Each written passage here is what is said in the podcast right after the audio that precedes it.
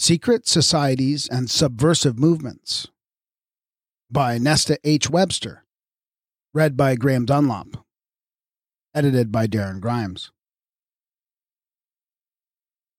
There is in Italy a power which we seldom mention in this house. I mean the secret societies. It is useless to deny, because it is impossible to conceal, that a great part of Europe, the whole of Italy and France, and a portion of Germany, to say nothing of other countries, is covered with a network of these secret societies, just as the superficies of the earth are now being covered with railroads.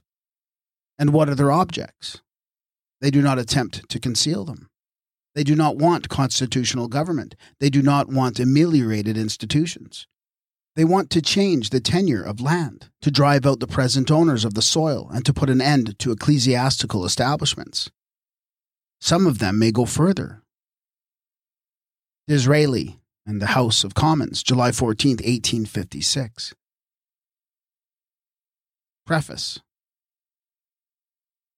It is a matter of some regret to me that I have been unable so far to continue the series of studies on the French Revolution, of which the Chevalier de Boufflers and the French Revolution, a study in democracy, formed the first two volumes. But the state of the world at the end of the Great War seemed to demand an inquiry into the present phase of the revolutionary movement. Hence my attempt to follow its course up to modern times in World Revolution. And now, before returning to that first cataclysm, I have felt impelled to devote one more book to the Revolution as a whole, by going this time further back into the past and attempting to trace its origins from the first century of the Christian era. For it is only by taking a general survey of the movement that it is possible to understand the causes of any particular phase of its existence. The French Revolution did not arise merely out of the conditions or ideas peculiar to the 18th century, nor the Bolshevik Revolution out of political and social conditions in Russia or the teaching of Karl Marx. Both these explosions were produced by forces which, making use of popular suffering and discontent, had long been gathering strength for an onslaught not only on Christianity but on all social and moral order. It is of immense significance to notice with what resentment this point of view is met in certain quarters. When I first began to write on revolution, a well known London publisher said to me, Remember that if you take an anti revolutionary line, you will have the whole literary world against you. This appeared to me extraordinary. Why should the literary world sympathize with a movement which, from the French Revolution onwards, has always been directed against literature, art, and science, and has openly proclaimed its aim to exalt the manual workers over the intelligentsia? Writers must be proscribed as the most dangerous enemies of the people, said Robespierre. His colleague Dumas said all clever men should be guillotined. The system of persecution against men of talents was organized. They cried out in the sections of Paris Beware of that man, for he has written a book. Precisely the same policy has been followed in Russia. Under moderate socialism in Germany, the professors, not the people, are starving in garrets. Yet the whole press of our country is permeated with subversive influences, not merely in partisan works, but in manuals of history or literature for use in schools. Burke is reproached for warning us against the French Revolution and Carlyle's panegyric is applauded. And whilst every slip on the part of an anti revolutionary writer is seized upon by the critics and held up as an example of the whole, the most glaring errors, not only of conclusions, but of facts, pass unchallenged, if they happen to be committed by a partisan of the movement. The principle laid down by Collot de d'Herbois still holds good.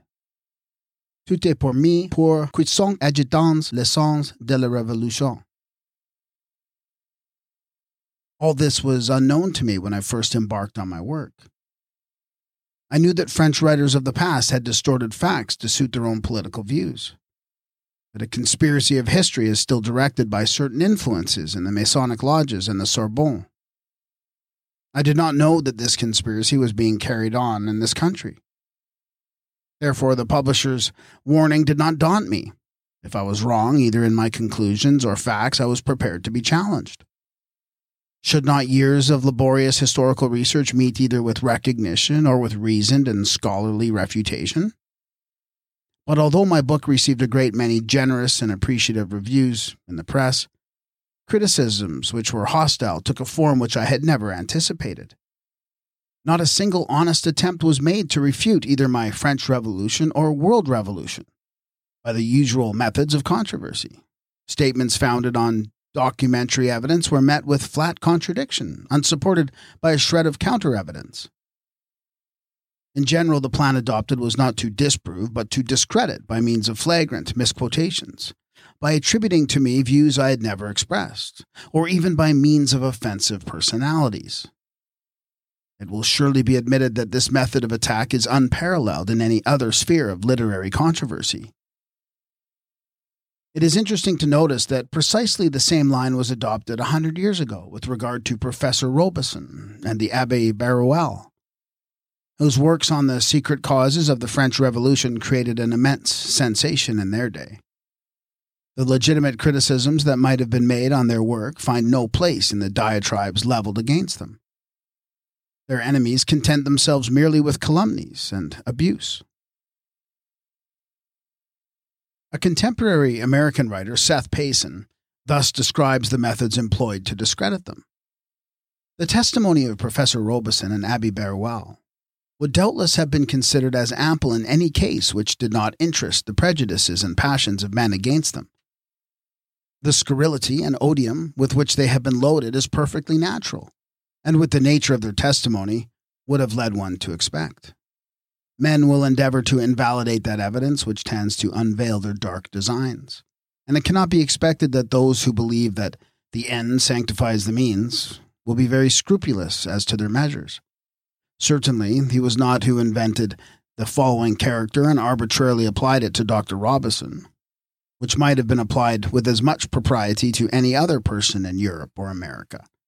The character here referred to is taken from the American Mercury, printed at Hartford, September 26, 1799, by E. Babcock. In this paper, on the pretended authority of Professor Ebeling, we are told that Robison had lived too fast for his income and to supply deficiencies had undertaken to alter a bank bill, that he was detected and fled to France, that having been expelled the Lodge of Edinburgh, he applied in France for the second grade but was refused, that he made the same attempt in Germany and afterwards in Russia, but never succeeded, and from this entertained the bitterest hatred to Masonry. And after wandering about Europe for two years by writing to Secretary Dundas, and presenting a copy of his book, which it was judged would answer certain purposes of the ministry, the prosecution against him was stopped. The professor returned in triumph to his country and now lives upon a handsome pension instead of suffering the fate of his predecessor, Dodd. Payson goes on to quote a writer in the National Intelligencer of January 1801 who styles himself a friend to truth and speaks of Professor Robison as a man distinguished by abject dependence on a party, by the base crimes of forgery and adultery, and by frequent paroxysms of insanity.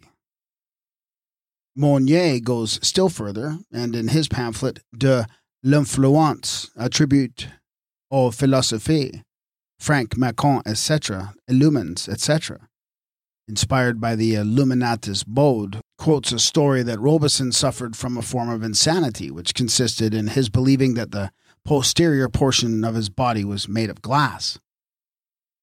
In support of all this farrago of nonsense, there is, of course, no foundation of truth.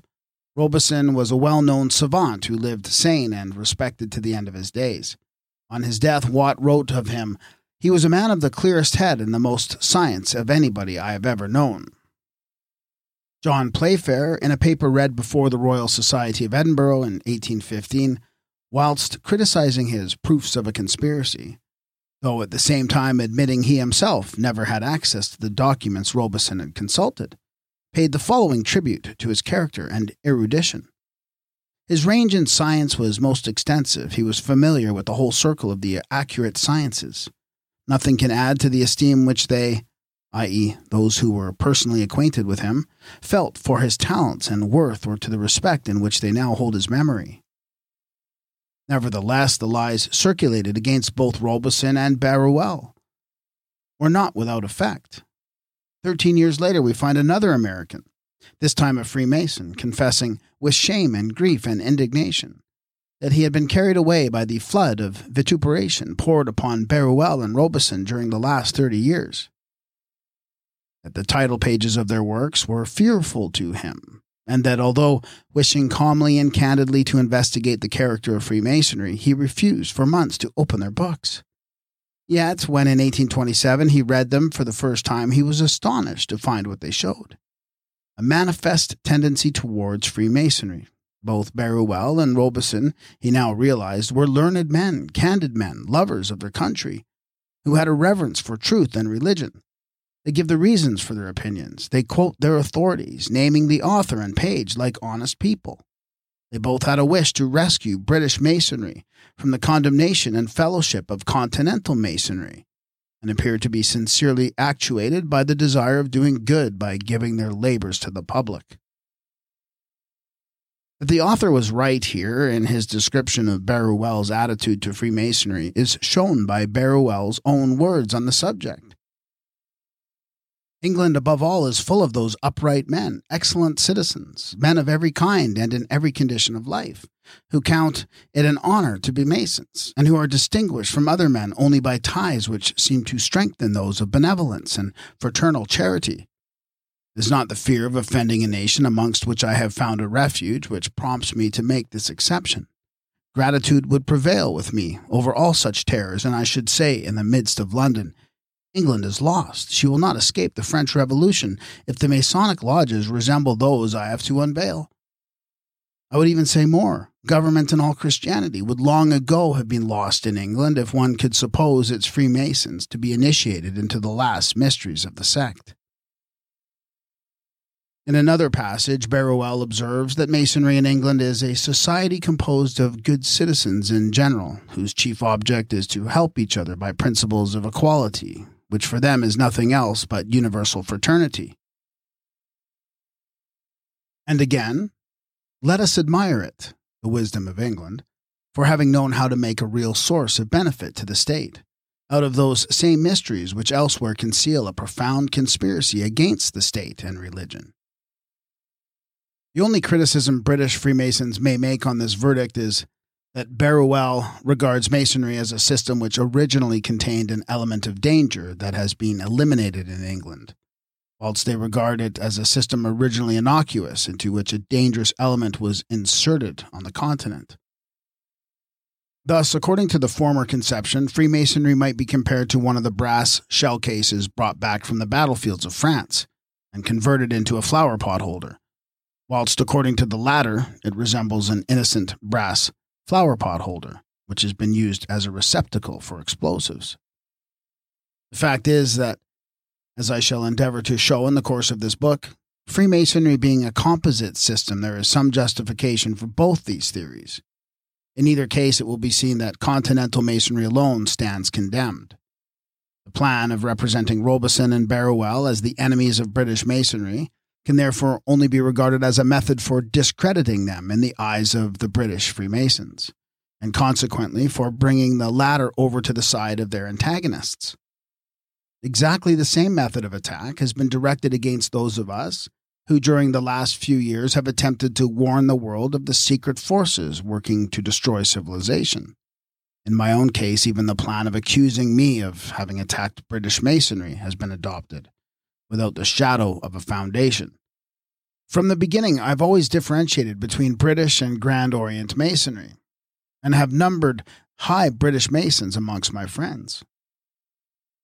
But what is the main charge brought against us? Like Robison and Barruel, we are accused of raising a false alarm, of creating a bogey, or of being the victims of an obsession.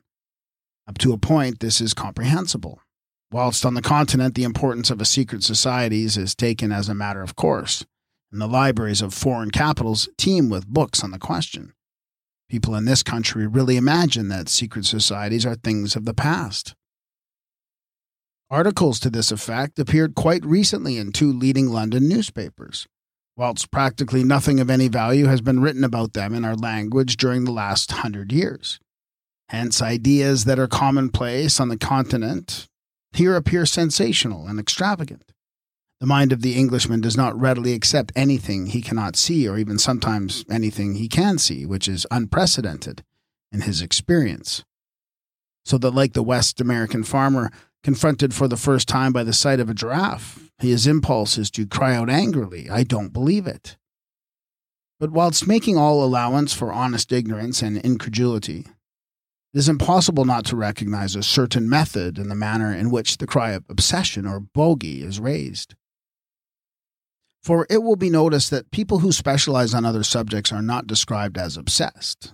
We did not hear, for example, that the late Professor Einstein had relativity on the brain, because he wrote and lectured exclusively on this question. Nor do we hear it suggested that Mr. Howard Carter is obsessed with the idea of Tutankhamun, and that it would be well if he were to set out for the South Pole by way of a change. Again, all those who warn the world concerning eventualities they conceive to be a danger are not accused of creating bogies. Thus, although Lord Roberts was denounced as a scaremonger for urging the country to prepare for defense against a design openly avowed by Germany, both in speech and print, and in 1921 the Duke of Northumberland was declared the victim of a delusion for believing in the existence of a plot against the British Empire, which had been proclaimed in a thousand revolutionary harangues and pamphlets. People who, without bothering to produce a shred of documentary evidence, had sounded the alarm on the menace of French imperialism and asserted that our former allies were engaged in building a vast fleet of aeroplanes in order to attack our coasts. They were not held to be either scaremongers or insane. On the contrary, Although some of these same people were proved by events to have been completely wrong in their prognostications at the beginning of the Great War, they are still regarded as oracles and sometimes even described as thinking for half Europe. Another instance of this kind may be cited in the case of Mr. John Spargo, author of a small book entitled The Jew and American Ideals. On page 37 of this work, Mr. Spargo, in refuting the accusations brought against the Jews, observes Belief in widespread conspiracies directed against individuals or the state is probably the commonest form assumed by the human mind when it loses its balance and its sense of proportion. Yet, on page 6, Mr. Spargo declares that when visiting this country in September and October 1920, I found in England great nationwide organizations, obviously well financed, devoted to the sinister purpose of creating anti Jewish feeling and sentiment. I found special articles in influential newspapers devoted to the same evil purpose. I found at least one journal, obviously well financed, exclusively devoted to the fostering of suspicion, fear, and hatred against the Jew. And in the bookstores, I discovered a whole library of books devoted to the same end. It will be seen then that a belief in widespread conspiracies is not always to be regarded as a sign of loss of mental balance even when these conspiracies remain completely invisible to the general public. For those of us who were in London during the period of Mr. Spargo's visit saw nothing of the things he describes here. Where, we ask, were these great nationwide organizations striving to create anti Jewish sentiments? What were their names? By whom were they led? It is true, however, that there were nationwide organizations in existence here at this date instituted for the purpose of combating Bolshevism. Is anti Bolshevism then synonymous with anti Semitism? This is the conclusion to which one is inevitably led. For it will be noticed that anyone who attempts to expose the secret forces behind the revolutionary movement, whether he mentions Jews in this connection or even if he goes out of his way to exonerate them, will incur the hostility of the Jews and their friends and will still be described as anti Semite. The realization of this fact has led me particularly to include the Jews in the study of secret societies. The object of the present book is therefore to carry further the inquiry I began in World Revolution by tracing the course of revolutionary ideas through secret societies from the earliest times, indicating the role of the Jews only where it is to be clearly detected but not seeking to implicate them where good evidence is not forthcoming. For this reason, I shall not base assertions on merely anti Semite works, but principally on the writings of the Jews themselves. In the same way, with regard to secret societies, I shall rely, as far as possible, on the documents and admissions of their members, on which point I have been able to collect a great deal of fresh data, entirely corroborating my former thesis. It should be understood that I do not propose to give a complete history of secret societies, but only of secret societies in their relation to the revolutionary movement. I shall therefore not attempt to describe the theories of occultism nor to inquire into the secrets of Freemasonry, but simply to relate the history of these systems in order to show the manner in which they have been utilized for a subversive purpose. If I then fail to convince the incredulous that secret forces of revolution exist, it will not be for want of evidence. Nesta H. Webster. Part 1 The Past. Chapter 1 The Ancient Secret Tradition. The East is the cradle of secret societies. For whatever end they may have been employed, the inspiration and methods of most of those mysterious associations which have played so important a part behind the scenes of the world's history, will be found to have emanated from the lands where the first recorded acts of the great human drama were played out Egypt, Babylon, Syria, and Persia. On the one hand, Eastern mysticism, on the other, Oriental love of intrigue, framed the systems later on to be transported to the West, with results so tremendous and far reaching. In the study of secret societies, we have then a double line to follow the course of associations enveloping themselves in secrecy for the pursuit of esoteric knowledge, and those using mystery and secrecy for an ulterior and usually a political purpose. But esotericism again presents a dual aspect. Here, as in every phase of earthly life, there is the revers de la medal, white and black, light and darkness, the heaven and hell of the human mind.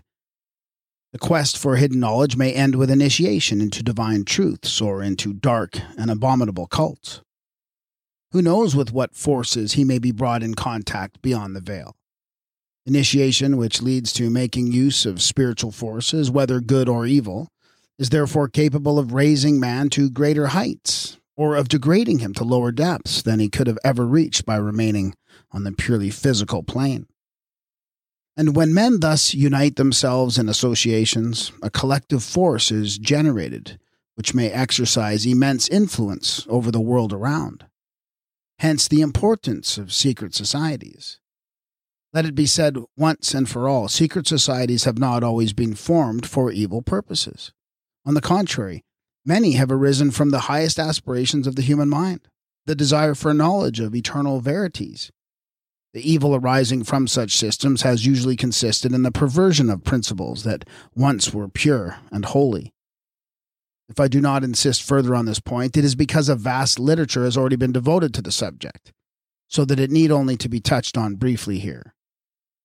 Now, from the earliest times, groups of initiates or wise men have existed, claiming to be in possession of esoteric doctrines known as the mysteries incapable of apprehension by the vulgar, and relating to the origin and end of man, the life of the soul after death, and the nature of God or the gods. It is this exclusive attitude which constitutes the essential difference between the initiates of the ancient world and the great teachers of religion, with whom modern occultists seek to confound them. For whilst religious teachers such as Buddha and Mohammed sought for divine knowledge in order that they might impart it to the world, the initiates believed that sacred mysteries should not be revealed to the profane, but should remain exclusively in their own keeping. Although the desire for initiation might spring from the highest aspiration, the gratification, whether real or imaginary, of this desire often led to spiritual arrogance and abominable tyranny, resulting in the fearful trials, the tortures, physical and mental, ending even at times in death, to which the neophyte was subjected by his superiors. The Mysteries According to a theory current in occult and Masonic circles, certain ideas were common to all the more important mysteries, thus forming a continuous tradition handed down through succeeding groups of initiates of different ages and countries.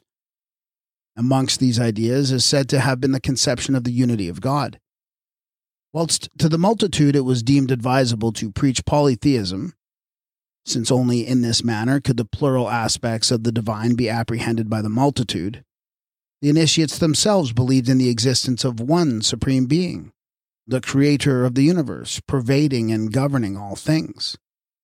Le Plongeon, whose object is to show an affinity between the sacred mysteries of the Mayas and of the Egyptians, Chaldeans, and Greeks, asserts that the idea of a sole and omnipotent deity who created all things seems to have been the universal belief in early ages amongst all the nations that had reached a high degree of civilization.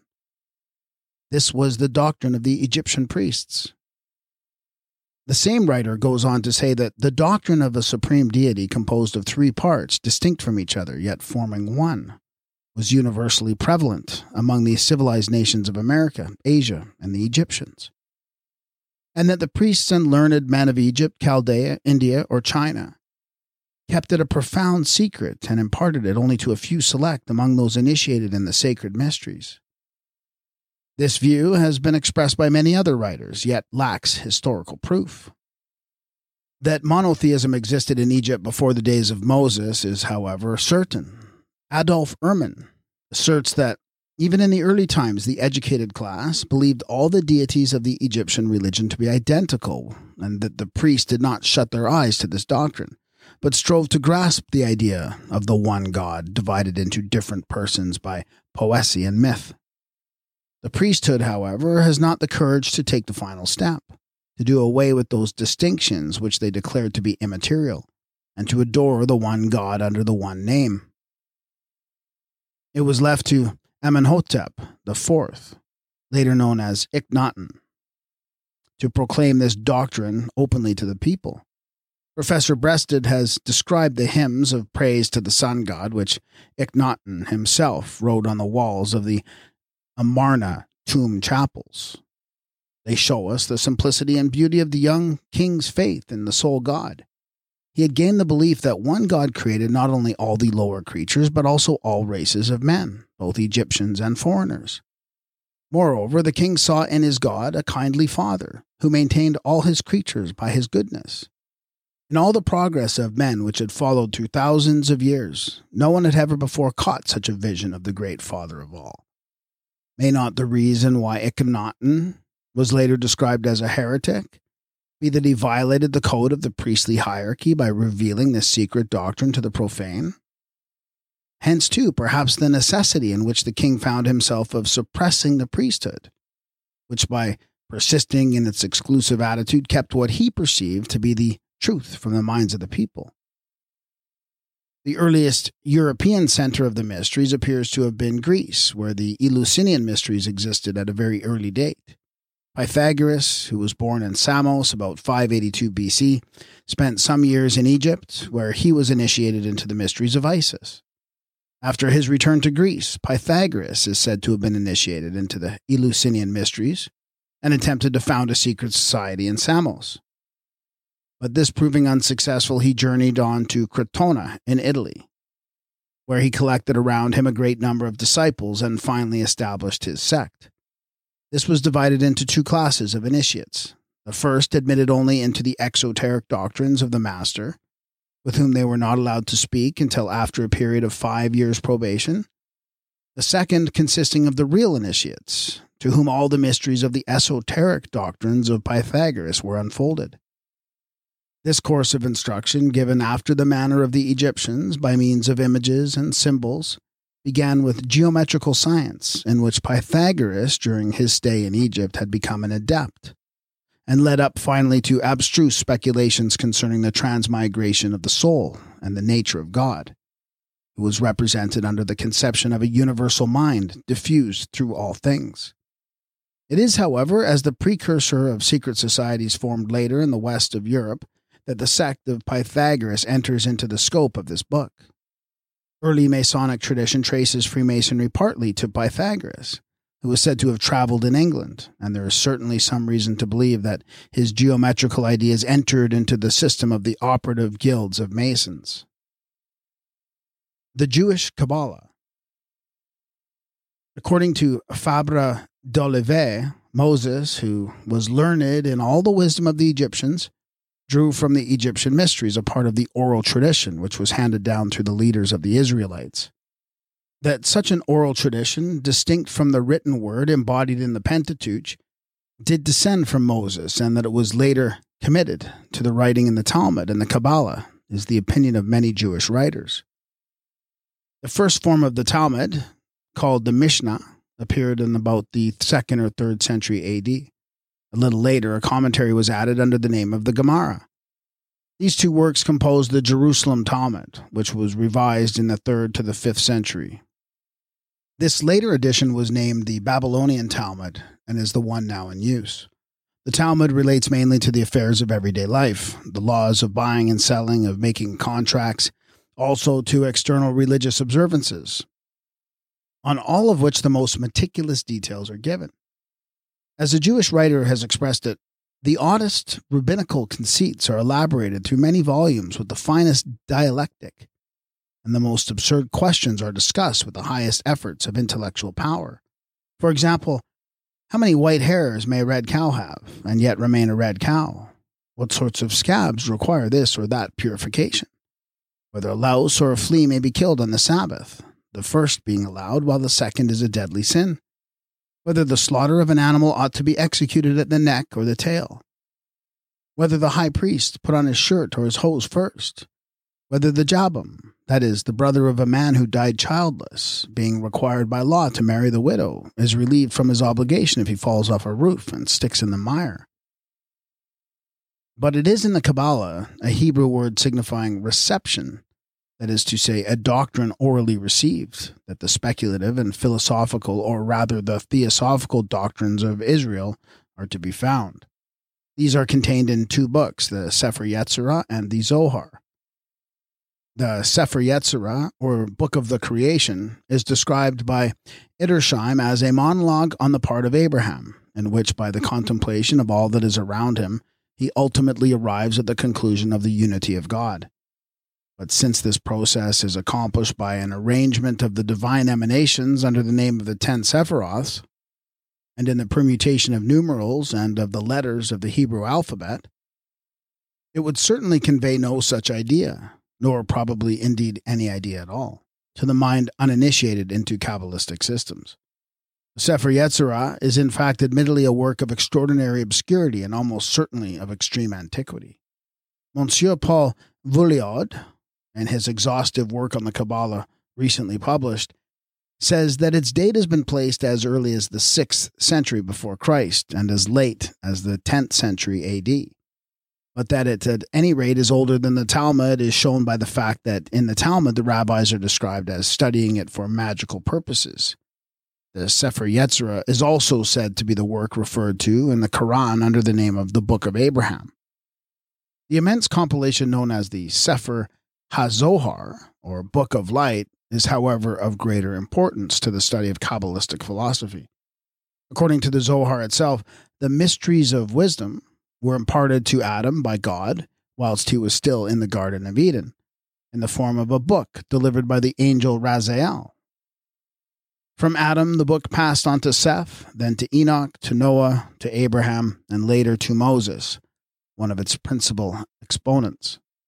Other Jewish writers declare, however, that Moses received it for the first time on Mount Sinai and communicated it to the 70 elders, by whom it was handed down to David and Solomon, then to Ezra and Nehemiah, and finally to the rabbis of the early Christian era. Until this date, the Zohar had remained a purely oral tradition, but now for the first time it is said to have been written down by the disciples of Simon ben Yohai. The Talmud relates that for 12 years the rabbi Simon and his son Eliezer concealed themselves in a cavern where, sitting in the sand up to their necks, they meditated on the sacred law and were frequently visited by the prophet Elias. In this way, Jewish legend adds, the great book of the Zohar was composed and committed to writing by the rabbi's son, Eliezer, and his secretary, the Rabbi Abba. The first date at which the Zohar is definitely known to have appeared is the end of the 13th century, when it was committed to writing by a Spanish Jew, Moses de Leon, who, according to Dr. Ginsburg, said he had discovered and reproduced the original document of Simon ben Yohai. His wife and daughter, however, declared that he had composed it all himself. Which is the truth?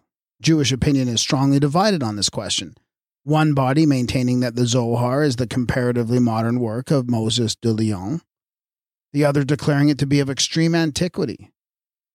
M. Vulliaud, who has collated all these views in the course of some 50 pages, shows that although the name Zohar might have originated with Moses de Leon, the ideas it embodied were far older than the 13th century. How, he asks pertinently, would it have been possible for the rabbis of the Middle Ages to have been deceived into accepting as an ancient document a work that was of completely modern origin? Obviously, the Zohar was not the composition of Moses de Leon, but a compilation made by him from various documents dating from the very early times. Moreover, as M. Vulliaud goes on to explain, those who deny its antiquity are the anti Kabbalists, headed by Graetz, whose object is to prove the Kabbalah to be at variance with Orthodox Judaism. Theodor Reinach goes so far as to declare the Kabbalah to be a subtle poison which enters into the veins of Judaism and wholly infests it. Salomon Reinach calls it one of the worst aberrations of the human mind. This view many a student of the Kabbalah will hardly dispute, but to say that it is foreign to Judaism is another matter. The fact is that the main ideas of the Zohar find confirmation in the Talmud. As the Jewish Encyclopedia observes, the Kabbalah is not really in opposition to the Talmud, and many Talmudic Jews have supported and contributed to it. Adolf Franck does not hesitate to describe it as the heart and life of Judaism. The greater number of the most eminent rabbis of the 17th and 18th centuries believed firmly in the sacredness of the Zohar and the infallibility of its teaching. The question of the antiquity of the Kabbalah is therefore in reality largely a matter of names. That a mystical tradition existed amongst the Jews from remote antiquity will hardly be denied by anyone. It is therefore, as M. Vulliaud observes, only a matter of knowing at what moment Jewish mysticism took the name of Kabbalah. Edersheim asserts that it is undeniable that already at the time of Jesus Christ there existed an assemblage of doctrines and speculations that were carefully concealed from the multitude. They were not even revealed to ordinary scholars for fear of leading them towards heretical ideas. This kind bore the name of Kabbalah, and as the term of Kabbalah to receive, transmit, indicates, it represented the spiritual traditions transmitted from the earliest ages, although mingled in the course of time with impure or foreign elements. Is the Kabbalah, then, as Gougenot de Mousseaux asserts, older than the Jewish race, a legacy handed down from the first patriarchs of the world? We must admit this hypothesis to be incapable of proof, yet it is one that has found so much favor with students of occult traditions that it cannot be ignored. The Jewish Kabbalah itself supports it by tracing its descent from the patriarchs Adam, Noah, Enoch, and Abraham, who lived before the Jews as a separate race came into existence. Eliphas Levi accepts this genealogy and relates that the Holy Kabbalah was the tradition of the children of Seth carried out of Chaldea by Abraham, who was the inheritor of the secrets of Enoch and his father of initiation in Israel. According to this theory, which we find again propounded by the American Freemason Dr. Mackey, there was, besides the divine Kabbalah of the children of Seth, the magical Kabbalah of the children of Cain, which descended to the Sabaists or star worshippers of Chaldea, adepts in astronomy and necromancy. Sorcery, as we know, has been practiced by the Canaanites before the occupation of Palestine by the Israelites. Egypt, India, and Greece also had their soothsayers and diviners. In spite of the imprecations against sorcery contained in the Law of Moses, the Jews, disregarding these warnings, caught the contagion and mingled the sacred tradition they had inherited with magical ideas, partly borrowed from other races and partly of their own devising.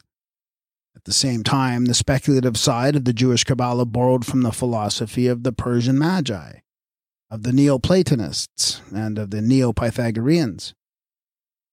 There is, then, some justification for the anti Kabbalist contention that what we know today as the Kabbalah is not of purely Jewish origin. Gougenot de Mousseaux, who had made a profound study of occultism, asserts that there were therefore two Kabbalahs the ancient sacred tradition handed down from the first patriarchs of the human race, and the evil Kabbalah, wherein this sacred tradition was mingled by the rabbis with barbaric superstitions, combined with their own imagings and henceforth marked with their seal. This view also finds expression in the remarkable work of the converted Jew Drach, who refers to the ancient and true Kabbalah, which we distinguish from the modern Kabbalah, false, condemnable, and condemned by the Holy See, the work of the rabbis, who have also falsified and perverted the Talmudic tradition. The doctors of the synagogue trace it back to Moses, whilst at the same time admitting that the principal truths it contains were those known by revelation to the first patriarchs of the world. Further on, Drach quotes the statement of Sixtus of Siena, another converted Jew and a Dominican, protected by Pius V, since by the decree of the Holy Roman Inquisition all books appertaining to the Kabbalah have lately been condemned, one must know that the Kabbalah is double. That one is true, the other false. The true and pious one is that which elucidates the secret mysteries of the holy law according to the principle of anagogy. This Kabbalah, therefore, the Church has never condemned. The false and impious Kabbalah is certain mendacious kind of Jewish tradition, full of innumerable vanities and falsehoods differing but little from necromancy. This kind of superstition, therefore, improperly called Kabbalah, the Church within the last few years has deservedly condemned. The modern Jewish Kabbalah presents a dual aspect, theoretical and practical, the former concerned with theosophical speculations, the latter with magical practices.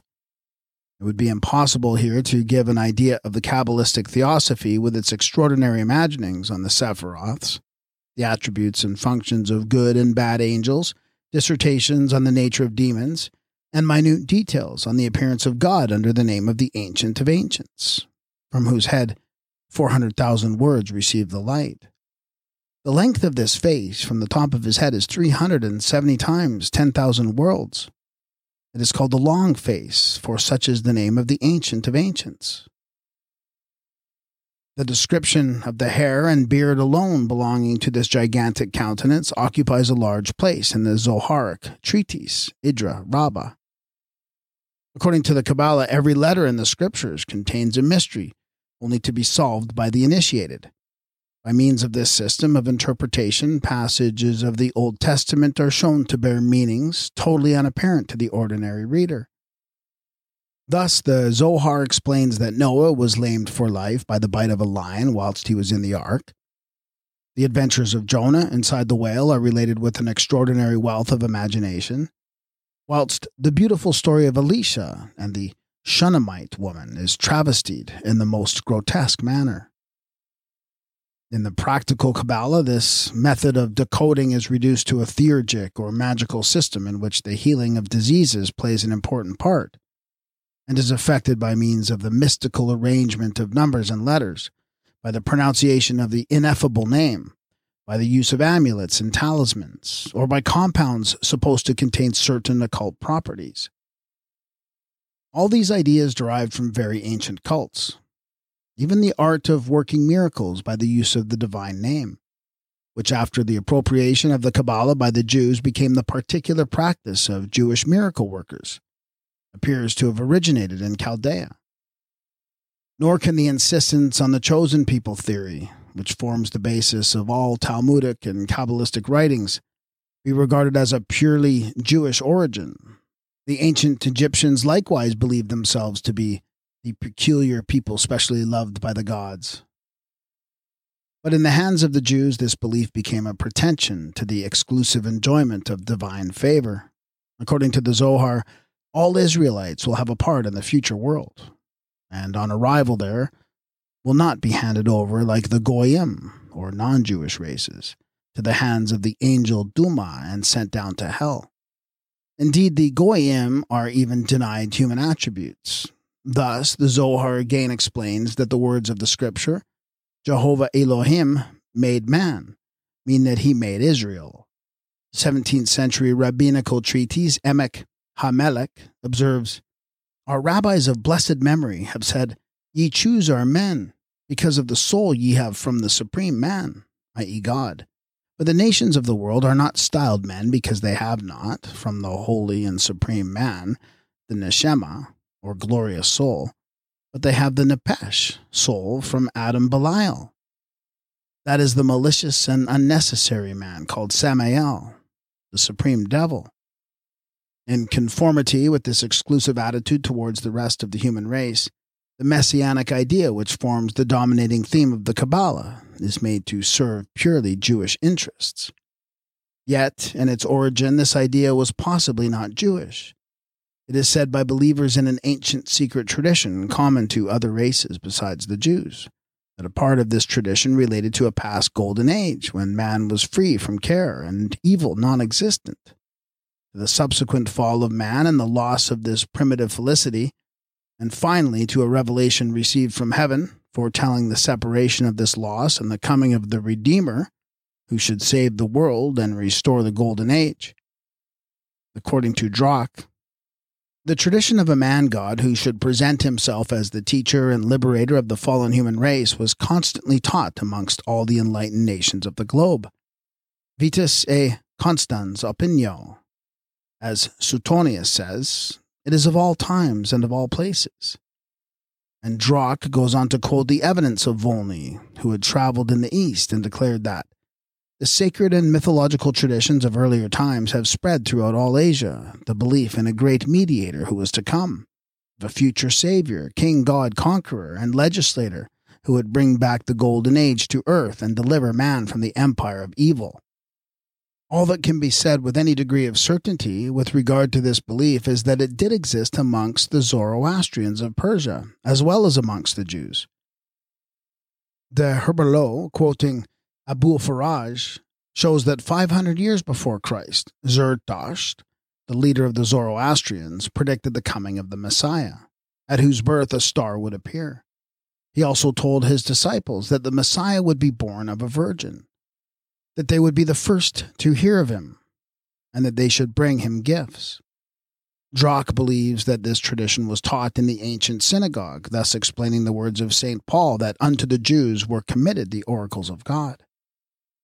This oral doctrine, which is the Kabbalah, had for its object the most sublime truths of the faith which it brought back incessantly to the promised Redeemer, the foundation of the whole system of the ancient tradition. Drach further asserts that the doctrine of the Trinity formed a part of this tradition. Whoever has familiarized himself with that which was taught by the ancient doctors of the synagogue, particularly those who lived before the coming of the Savior, knows that the Trinity in one God was a truth admitted amongst them from the earliest times. M. Vulliaud points out that Graetz admits the existence of this idea in the Zohar, it even taught certain doctrines which appeared favorable to the Christian dogma of the Trinity.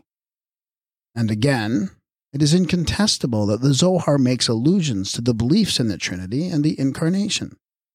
M. Vulliaud adds, The idea of the Trinity must therefore play an important part in the Kabbalah, since it has been possible to infirm that the characteristic of the Zohar in its particular conception is its attachment to the principle of the Trinity. And further quotes Edersheim as saying that a great part of the explanation given in the writings of the Kabbalists resembles in a surprising manner the highest truths of Christianity.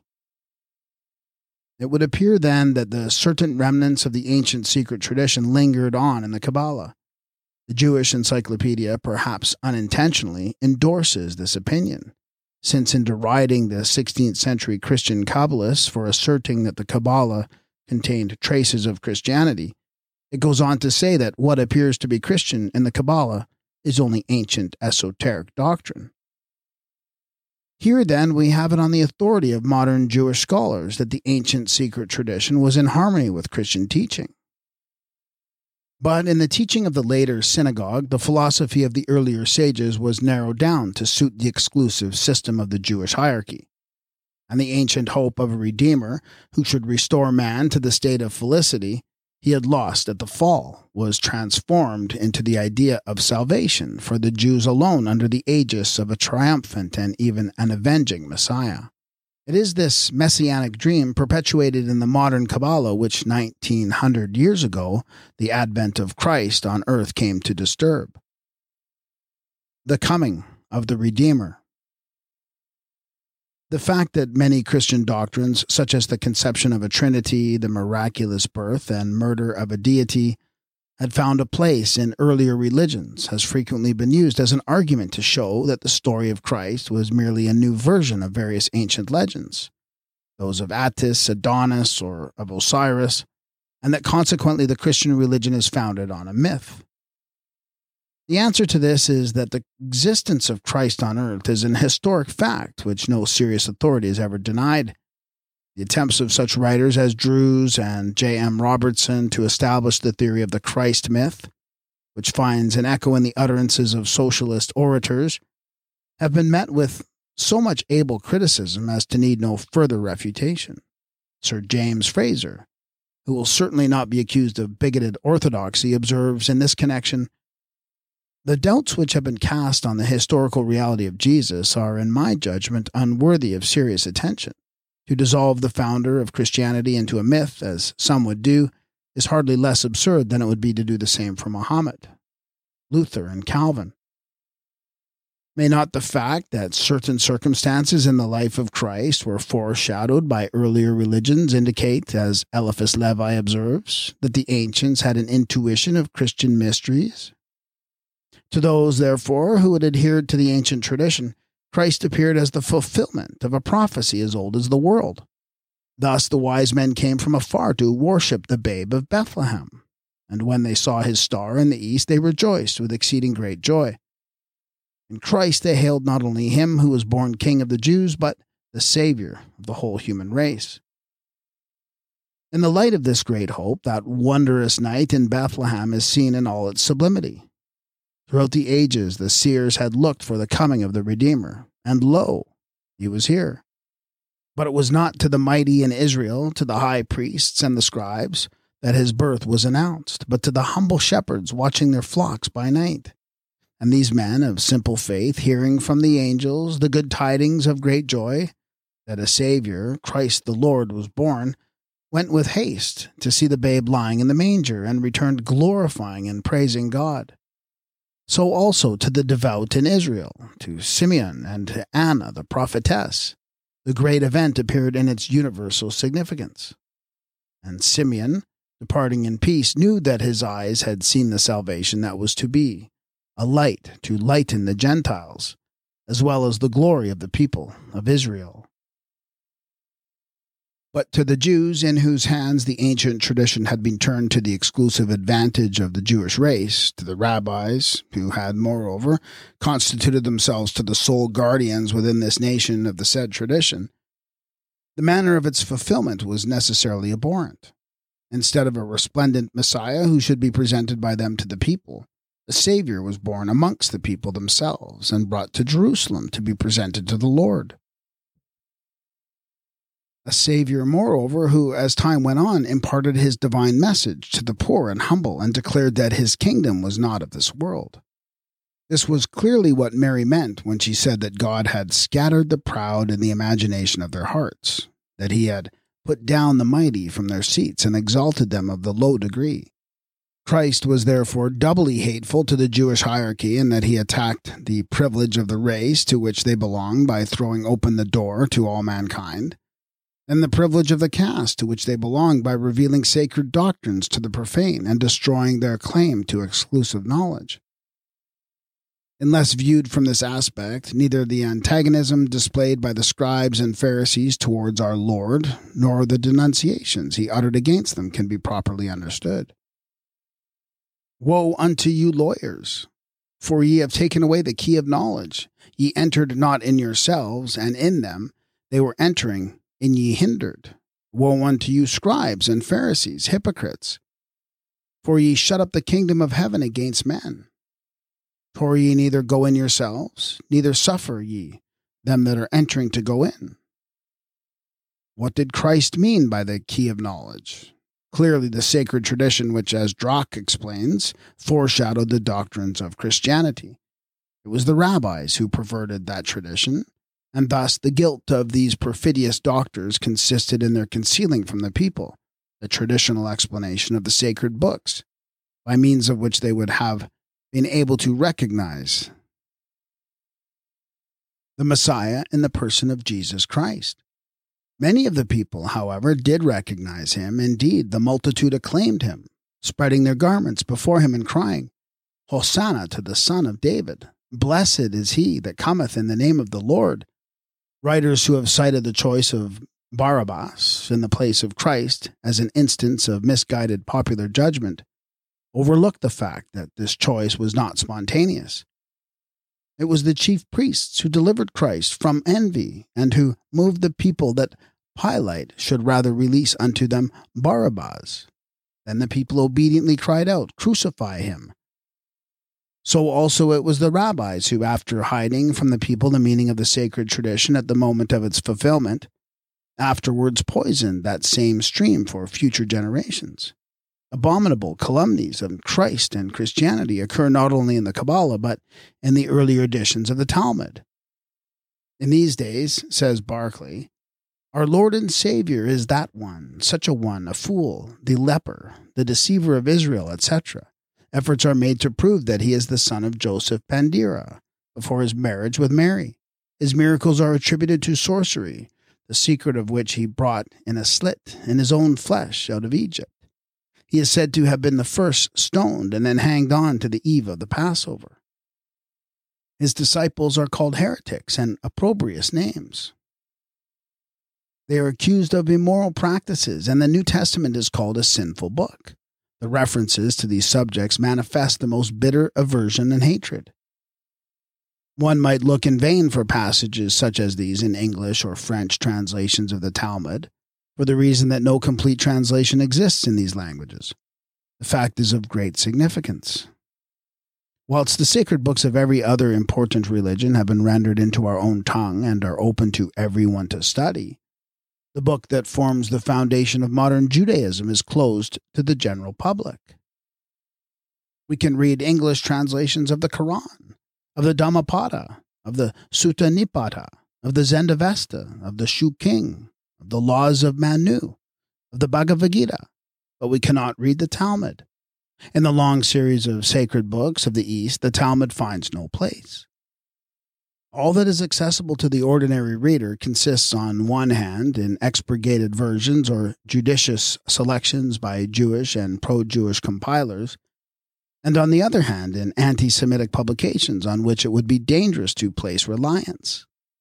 The principal English translation by Rodkinson is very incomplete, and the folios are nowhere indicated, so that it is impossible to look up a passage. The French translation by Jean de Pauly professes to present the entire text of the Venetian Talmud of 1520, but it does nothing of the kind. The translator in the preface, in fact, admits that he has left out sterile discussions, and has throughout attempted to tone down the brutality of certain expressions which offend our ears. This, of course, affords him infinite latitude, so that all passages likely to prove displeasing to the Hebraisants, to whom his work is particularly dedicated, are discreetly expunged. Jean de Pauly's translation of the Kabbalah appears, however, to be complete, but a fair and honest rendering of the whole Talmud into English or French still remains to be made. Moreover, even the Hebrew scholar is obliged to exercise some discrimination if he desires to consult the Talmud in its original form.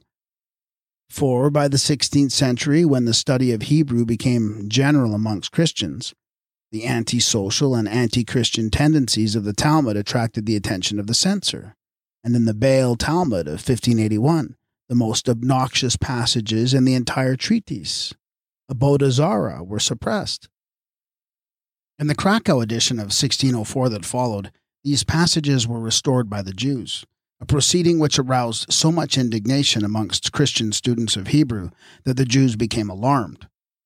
Accordingly, a Jewish synod assembled in Poland in 1631 ordered the offending passages to be expunged again, but according to Drach, to be replaced by circles which the rabbis were to fill in orally when giving instruction to young Jews. After that date, the Talmud was for a time carefully bowdlerized, so that in order to discover its original form, it is advisable to go back to the Venetian Talmud of 1520 before any omissions were made, or to consult a modern edition. For now that the Jews no longer fear the Christians, these passages are all said to have been replaced, and no attempt is made, as in the Middle Ages, to prove that they do not refer to the founder of Christianity. Thus, the Jewish Encyclopedia admits that Jewish legends concerning Jesus are found in the Talmud and Midrash and in the life of Jesus, Toldat Yeshu, that originated in the Middle Ages. It is the tendency of all these sources to belittle the person of Jesus by ascribing to him a legitimate birth, magic, and a shameful death.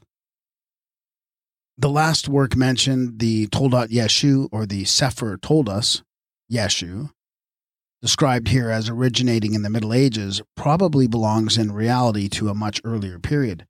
Eliphas Levi asserts that the Sefer Toldos, to which the Jews attribute a great antiquity and which they hid from the Christians with such precautions that this book was for a long while unfindable, is quoted for the first time by Raymond Martin of the Order of the Preaching Brothers towards the end of the 13th century. This book was evidently written by a rabbi initiated into the mysteries of the Kabbalah.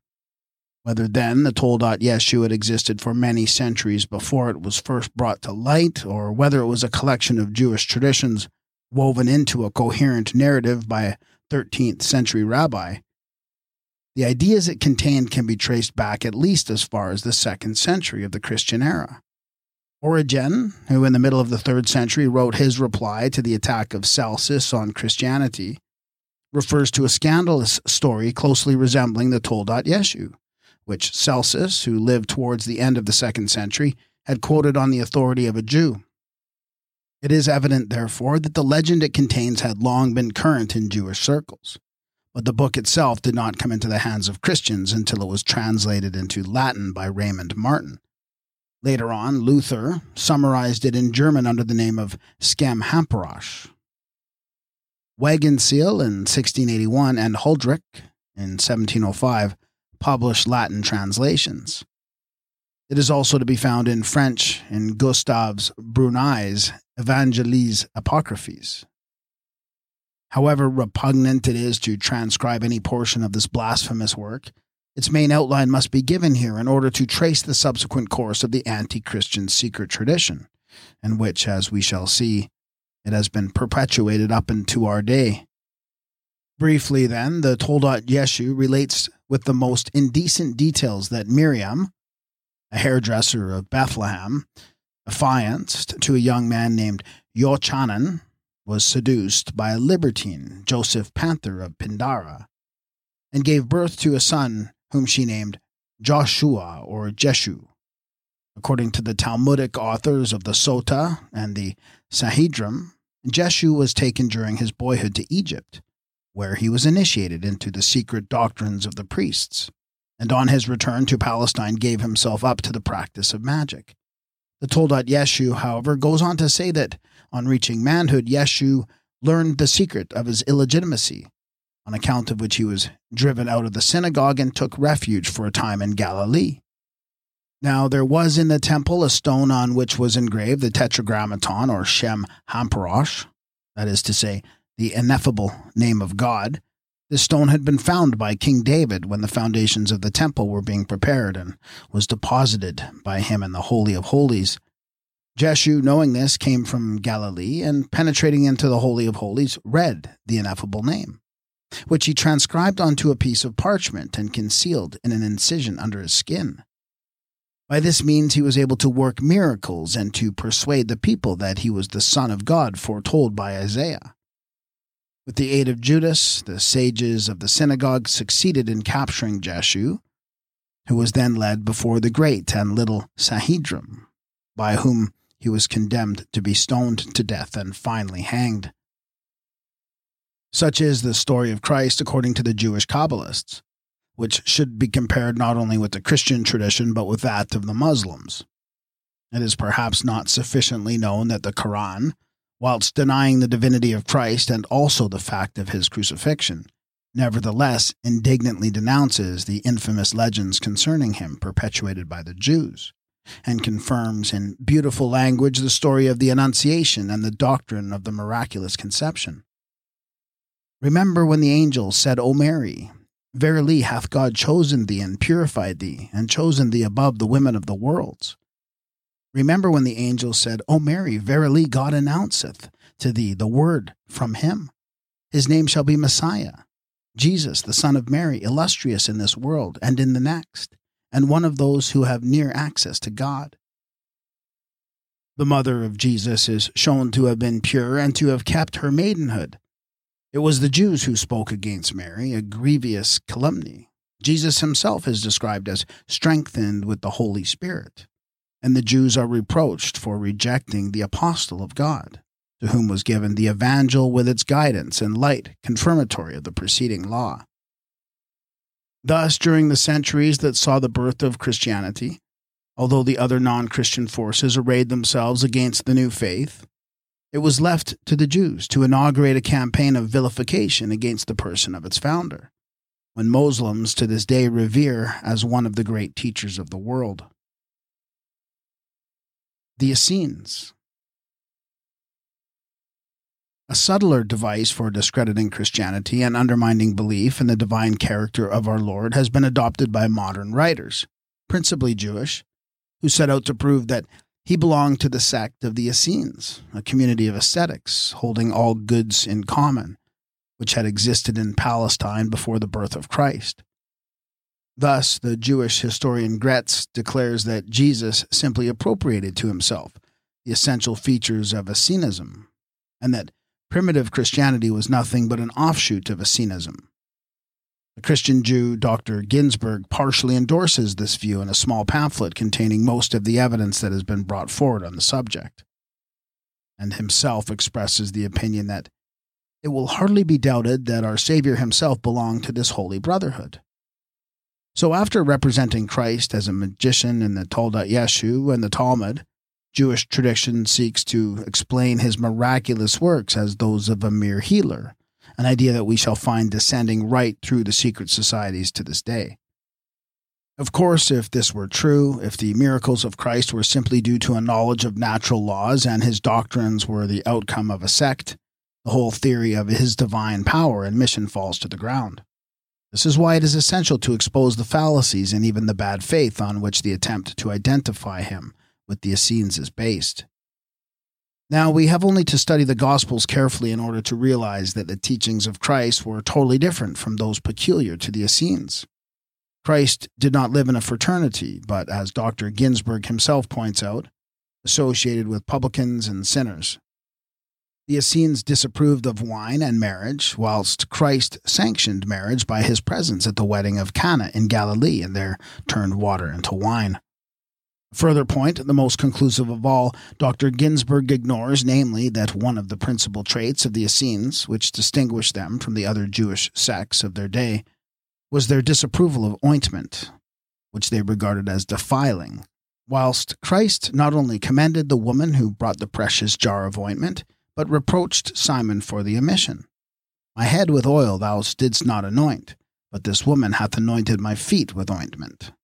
It is obvious that if Christ had been in Essene but had departed from his usual custom on this occasion, out of deference to the woman's feelings, he would have understood why Simon had not offered him the same attention, and at any rate Simon would have excused himself on these grounds.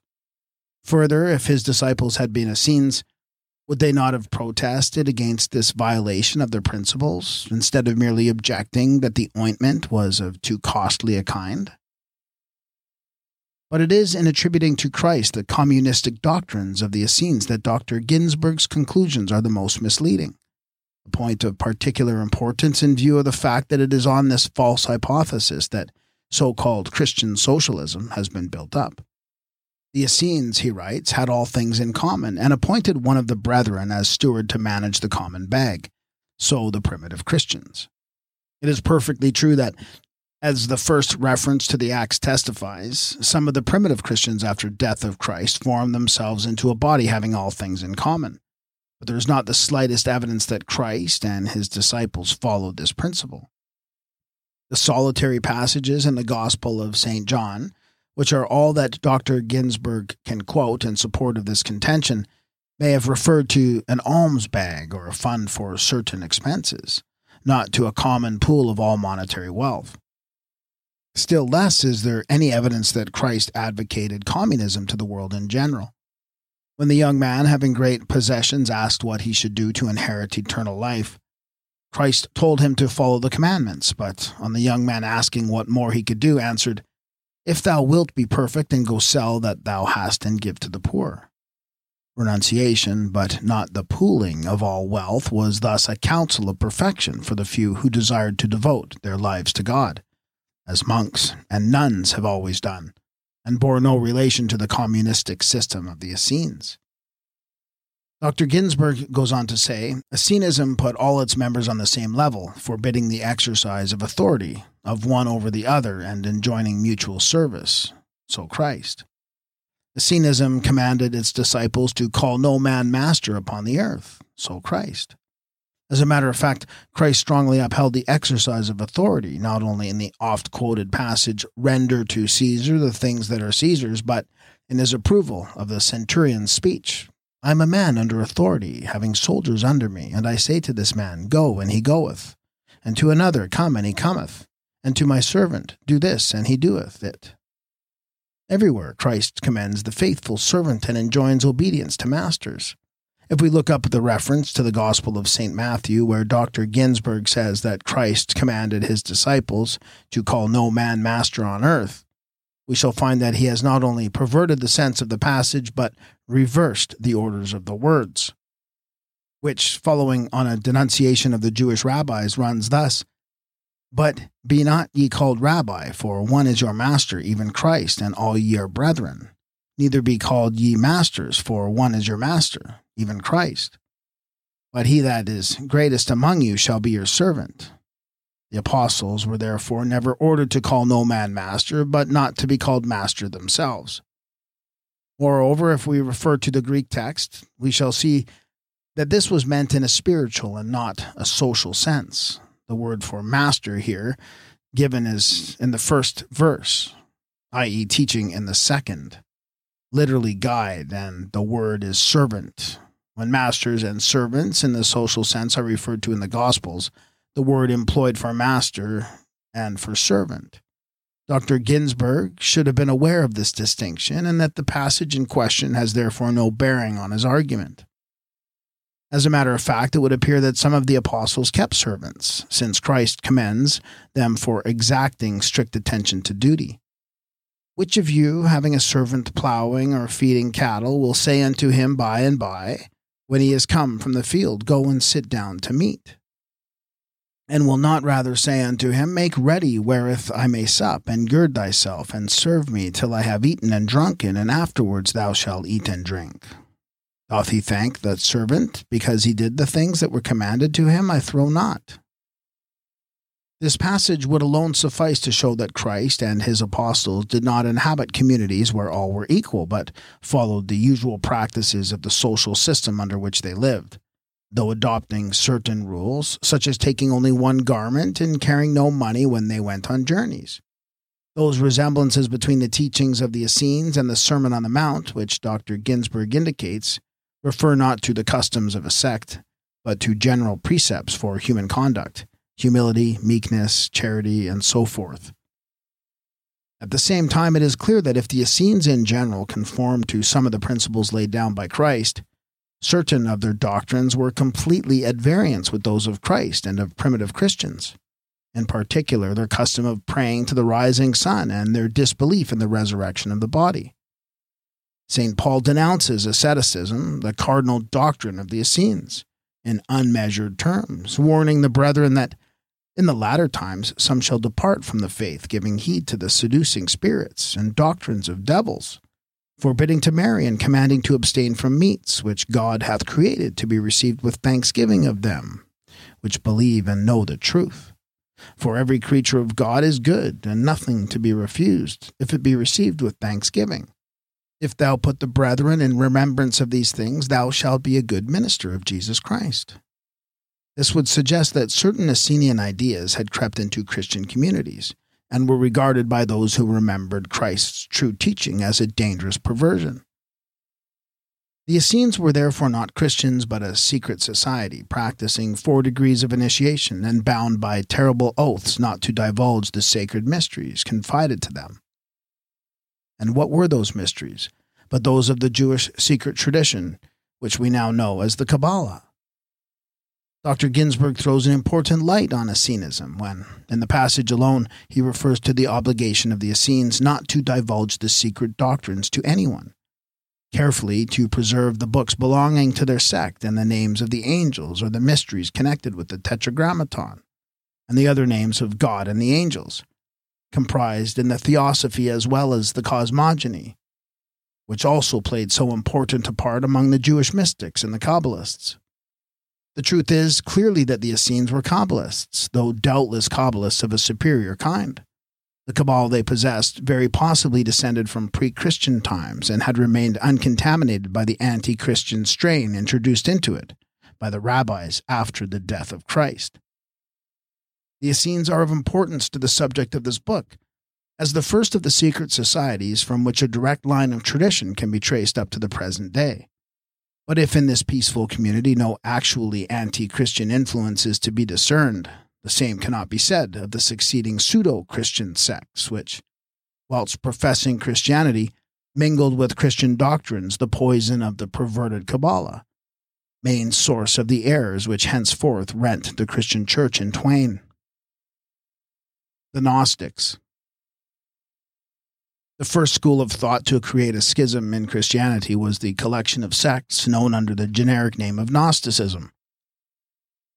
In its purer forms, Gnosticism aimed at supplementing faith by knowledge of eternal verities and at giving a wider meaning to Christianity by linking it up with earlier faiths. The belief that the divinity had been manifested in the religious institutions of all nations thus led to the conception of a sort of universal religion containing the divine elements of all. Gnosticism, however, as the Jewish Encyclopedia points out, was Jewish in character long before it became Christian. M. Matter indicates Syria and Palestine as its cradle and Alexandria as the center by which it was influenced at the time of its alliance with Christianity. This influence again was predominantly Jewish. Philo and Aristobulus, the leading Jewish philosophers of Alexandria, wholly attached to this ancient religion of their fathers, both resolved to adorn it with the spoils of other systems and to open to Judaism the way to immense conquests. This method of borrowing from other races and religions, those ideas useful for their purpose, has always been the custom of the Jews. The Kabbalah, as we have seen, was made up of these heterogeneous elements. And it is here that we find the principal progenitor of Gnosticism.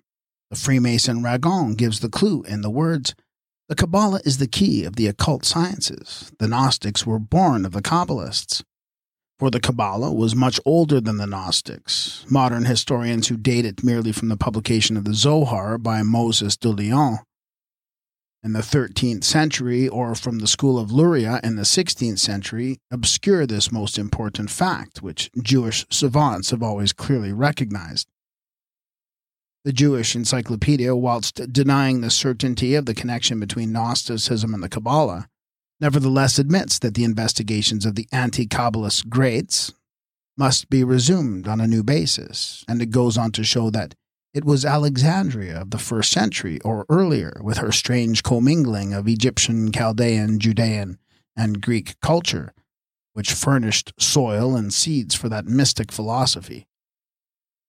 But since Alexandria was at the same period the home of Gnosticism, which was formed from the same elements enumerated here, the connection between the two systems is clearly evident. And Matter is therefore right in saying that Gnosticism was not a defection from Christianity, but a combination of systems into which a few Christian elements were introduced. The result of Gnosticism was thus not to Christianize the Kabbalah, but to Kabbalize Christianity by mingling its pure and simple teaching with theosophy and even magic. The Jewish Encyclopedia quotes the opinion that the central doctrine of Gnosticism, a movement closely connected with Jewish mysticism, was nothing else than the attempt to liberate the soul and unite it with God. But as this was apparently to be effected through the employment of mysteries, incantations, names of angels, etc., it will be seen how widely even this phase of Gnosticism differs from Christianity and identifies itself with the magical Kabbalah of the Jews. Indeed, the man generally recognized as the founder of Gnosticism, a Jew commonly known as Simon Magus, was not only a Kabbalist mystic, but avowedly a magician, who, with a band of Jews, included his master Dositheus and his disciple Menander and Cerinthus, instituted a priesthood of the mysteries and practiced occult arts and exorcisms. It was this Simon of whom we read in the Acts of the Apostles that he bewitched the people of Samaria giving out that himself was some great one, to whom they all gave heed from the least to the greatest, saying, This man is the great power of God, and who sought to purchase the power of the laying on of hands with money. Simon, indeed, crazed by his incantations and ecstasies, developed megalomania in acute form, arrogating to himself divine honors and aspiring to the adoration of the whole world. According to a contemporary legend, he eventually became sorcerer to Nero and ended his life in Rome. Prevalence of sorcery amongst the Jews during the first century of the Christian era is shown by other passages in the Acts of the Apostles. In Paphos, the false prophet, a Jew whose surname was Bar Jesus, otherwise known as Elymas, the sorcerer, opposed the teaching of St. Paul and brought on himself the imprecation. O full of all the subtlety and all mischief, thou child of the devil, thou enemy of all righteousness, wilt thou not cease to pervert the right ways of the Lord? Perversion is the keynote of all the debased forms of Gnosticism. According to Eliphas Levi, certain of the Gnostics introduced into their rites that profanation of Christian mysteries, which was to form the basis of black magic in the Middle Ages the glorification of evil, which plays so important a part in the modern revolutionary movement, constituted the creeds of the Ophites, who worshipped the serpent because he had revolted against Jehovah, to whom they referred under the Kabbalistic term of the demiurges. And still more of the Cainites, so called from their cult of Cain, whom with Dathan and Abiram, the inhabitants of Sodom and Gomorrah, and finally Judas Iscariot, they regarded as noble victims of the demiurges.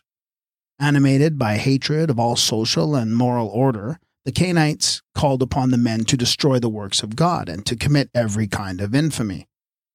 These men were therefore not only the enemies of Christianity, but of Orthodox Judaism, since it was against the Jehovah of the Jews that their hatred was particularly directed.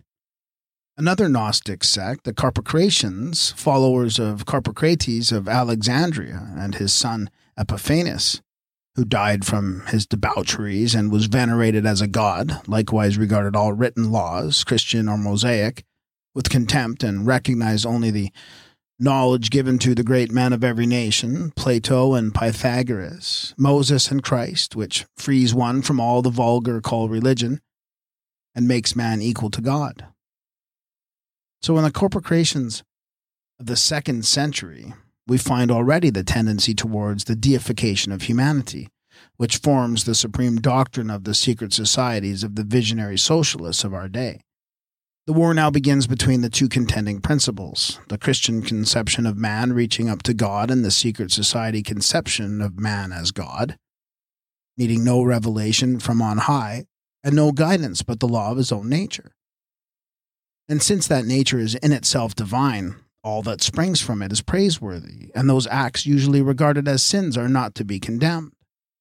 By this line of reasoning, the Carpocratians arrived at much the same conclusions as modern communists with regard to the ideal social system. Thus, Epiphanes held that since nature herself reveals the principle of the community and the unity of all things, human laws which are contrary to this law of nature are so many culpable infractions of the legitimate order of things. Before these laws were imposed on humanity, everything was in common land, goods, and women. According to certain contemporaries, the Carpocratians returned to this primitive system by instituting the community of women and indulging in every kind of licence. The further Gnostic sect of Antiochus following the same cult of human nature, taught revolt against all positive religion and laws and the necessity for gratifying the flesh. The Adamites of North Africa going a step further in the return to nature. cast off all clothing at their religious services so as to represent the primitive innocence of the Garden of Eden. A precedent follows by the Adamites of Germany in the 15th century.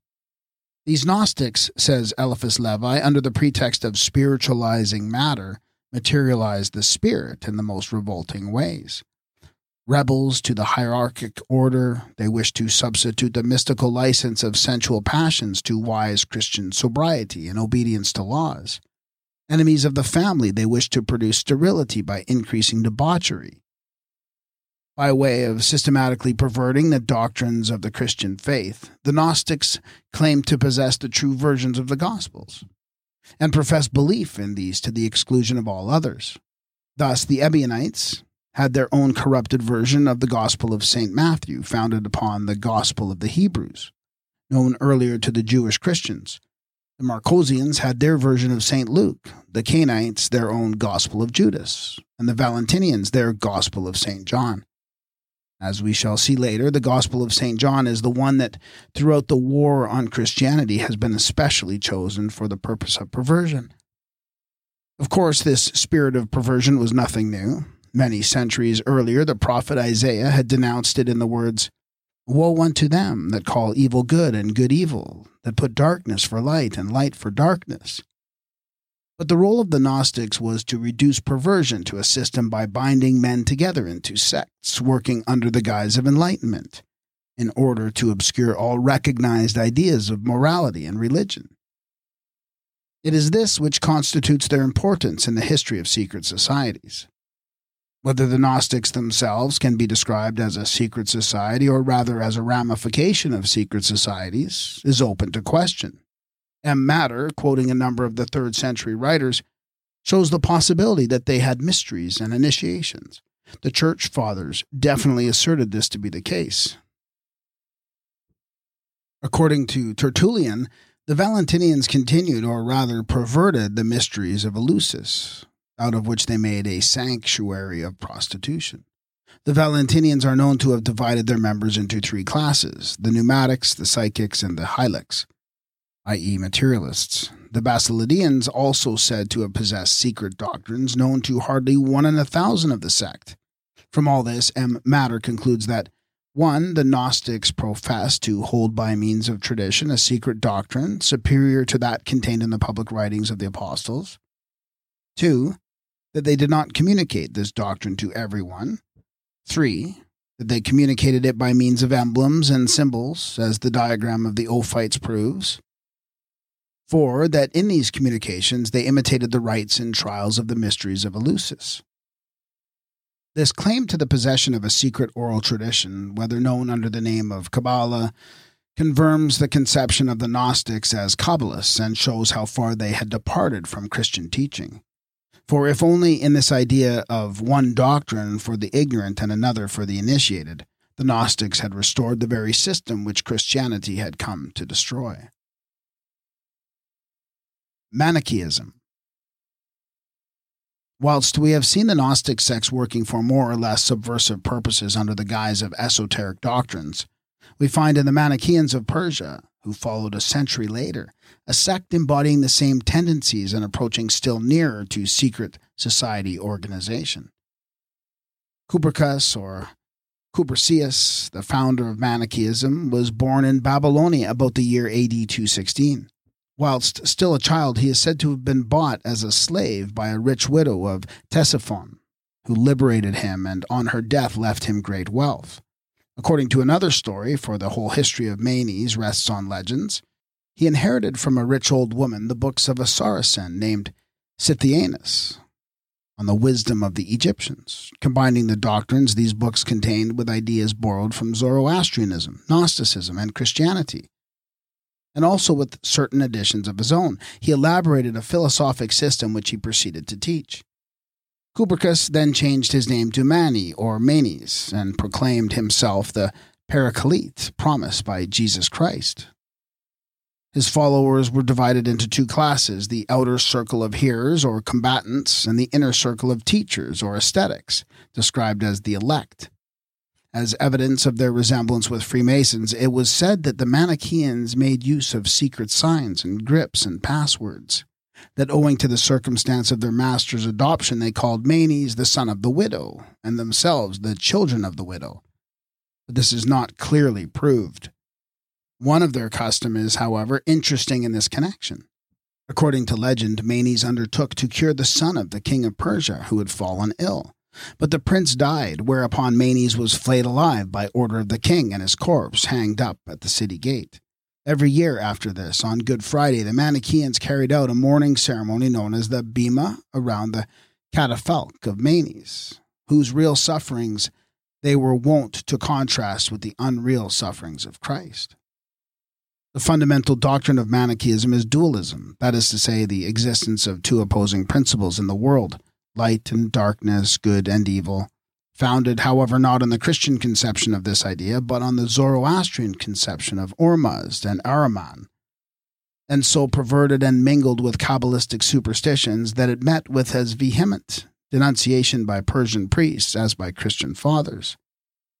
Thus, according to the doctrine of Manes, all matter is absolutely evil. The principle of evil is eternal. Humanity itself is of satanic origin and the first human beings, Adam and Eve, are represented as the offspring of devils. Much the same idea may be found in the Jewish Kabbalah, where it is said that Adam, after other abominable practices, cohabited with female devils, whilst Eve consoled herself with male devils, so that whole races of demons were born into the world. Eve is also accused of cohabiting with the serpent. In the Yalkut Shimoni, it is also related that during the 130 years that Adam lived apart from Eve, he begat a generation of devils, spirits, and hobgoblins. Manichaean demonology thus paved the way for the placation of the powers of darkness practiced by the Euchites at the end of the 4th century, and later by the Paulicians and Bogomils and the Luciferians. So it is in Gnosticism and Manichaeism that we find evidence of the first attempts to pervert Christianity.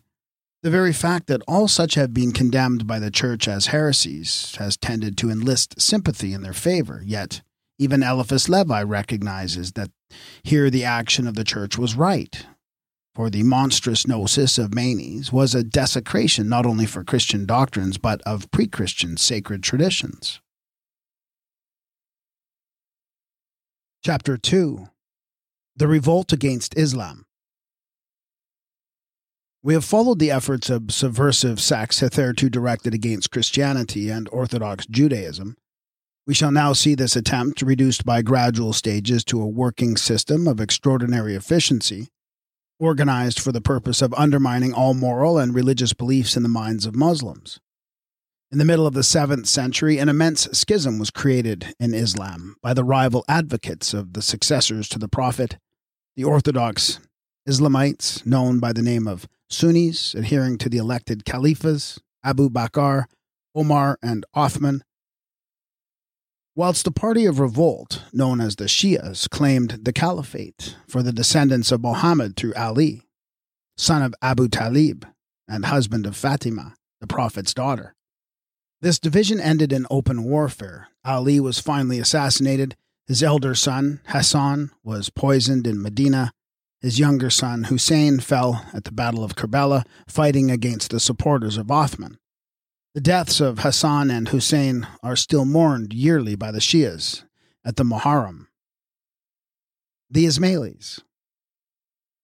The Shias themselves split again over the question of Ali's successors into four factions, the fourth of which divided again into two further sects.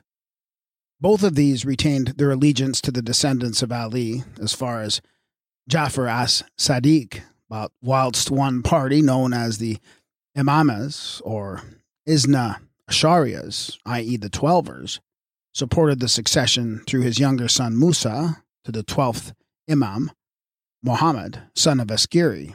The Ismailis, or Seveners, adhered to Ismail, the elder son of Jafar as Sadiq. So far, however, in spite of divisions, no body of Shias have ever deviated from the fundamental doctrines of Islamism, but merely claimed that these had been handed down through a different line from that recognized by the Sunnis. The earliest Ismailis, who formed themselves into a party at about the time of the death of Muhammad, son of Ismail, i.e., circa AD 770, still remained believers, declaring only that the true teaching of the Prophet had descended to Muhammad, who was not dead but would return in the fullness of time, and that he was the Mahdi, whom Muslims must wait. But in about AD 873, an intriguer of extraordinary subtlety succeeded in capturing the movement, which, hitherto merely schismatic, now became definitely subversive, not only of Islamism, but of all religious belief. This man, Abdullah ibn Maymun, the son of a learned and free thinking doctor in southern Persia, brought up in the doctrines of Gnostic dualism and profoundly versed in all religions, was in reality like his father, a pure materialist. By professing adherence to the creed of Orthodox Shiism and proclaiming a knowledge of the mystic doctrines which the Ismailis believe to have descended through Ismail to his son Muhammad, Abdullah succeeded in placing himself at the head of the Ismailis. His advocacy of Ismail was thus merely a mask, his real aim being materialism, which he now proceeded to make into a system by founding a sect known as the Batinis, with seven degrees of initiation. Dozy has given the following description of this amazing project. To link together into one body the vanquished and the conquerors, to unite in the form of a vast secret society with many degrees of initiation freethinkers, who regarded religion only as a garb for the people, and bigots of all sects. To make tools of believers in order to give power to skeptics, to induce conquerors to overturn the empires they had founded, to build up a party numerous, compact, and disciplined, which in due time would give the throne, if not to himself, at least to his descendants. Such was Abdullah ibn Maymun's general aim, an extraordinary conception which he worked out with marvelous tact, incomparable skill, and a profound knowledge of the human heart. The means which he adopted were devised with diabolical cunning it was not among the Shiites that he sought his true supporters, but among the Gebers, the Manichaeans, the pagans of Haran, and the students of Greek philosophy. On the last alone could he rely. To them alone could he gradually unfold the final mystery and reveal that imams, religions, and morality were nothing but an imposture and an absurdity. The rest of mankind, the asses, as Abdullah called them, were incapable of understanding such doctrines. But to gain his end, he by no means disdained their aid. On the contrary, he solicited it. But he took care to initiate devout and lowly souls only in the first grades of the sect. His missionaries, who were inculcated with the idea that their first duty was to conceal their true sentiments and adapt themselves to the views of their auditors, appeared in many guises and spoke, as it were, in a different language to each class. They won over the ignorant vulgar by feats of legerdemain, which passed for miracles, or excited their curiosity by enigmatical discourse. In the presence of the devout, they assumed the mask of virtue and piety. With mystics, they were mystical and unfolded the inner meanings of phenomena, or explained allegories in the figurative sense of the allegories themselves. By means such as these, the extraordinary result was brought about that a multitude of men, of diverse beliefs were all working together for an object known only to a few of them. I quote this passage at length because it is of immense importance in throwing a light on the organization of modern secret societies. It does not matter what the end may be, whether political, social, or religious, the system remains the same the setting in motion of a vast number of people and making them work in a cause unknown to them that this was the method adopted by Weishaupt in organizing the Illuminati, and then it came to him from the East will be shown later on. We shall now see how the system of the philosopher Abdullah paved the way for bloodshed by the most terrible sect the world has ever seen. The Karmathites. The first open acts of violence resulting from the doctrines of Abdullah were carried out by the Karmathites, a new development of the Ismailis amongst the many Dais sent out by the leader, which included his son Ahmad and Ahmad's son, was the Dai Hossein, Ahwazi, Abdullah's envoy to Iraq and Persia, who initiated a certain Hamdan surnamed Karmath into the secrets of the sect. Karmath, who was born an intriguer and believer in nothing, became the leader of the Karmathites in Arabia. where a number of Arabs were soon enlisted in the society. With extraordinary skill, he succeeded in persuading these dupes to make over all their money to him, first by means of small contributions, later by larger sums, until at last he convinced them of the advantages of abolishing all private property and establishing the system of the community of goods and wives. This principle was enforced by the passage of the Koran. Remember the grace of God in that whilst you were enemies, he has united your hearts, so that by his grace you have become brothers. De Sacy thus transcribes the methods employed as given by the historian Nowairi. When Karmath had succeeded in establishing all this, and everyone had agreed to conform to it, he ordered the Dais to assemble all the women on a certain night, so that they should mingle promiscuously with all the men.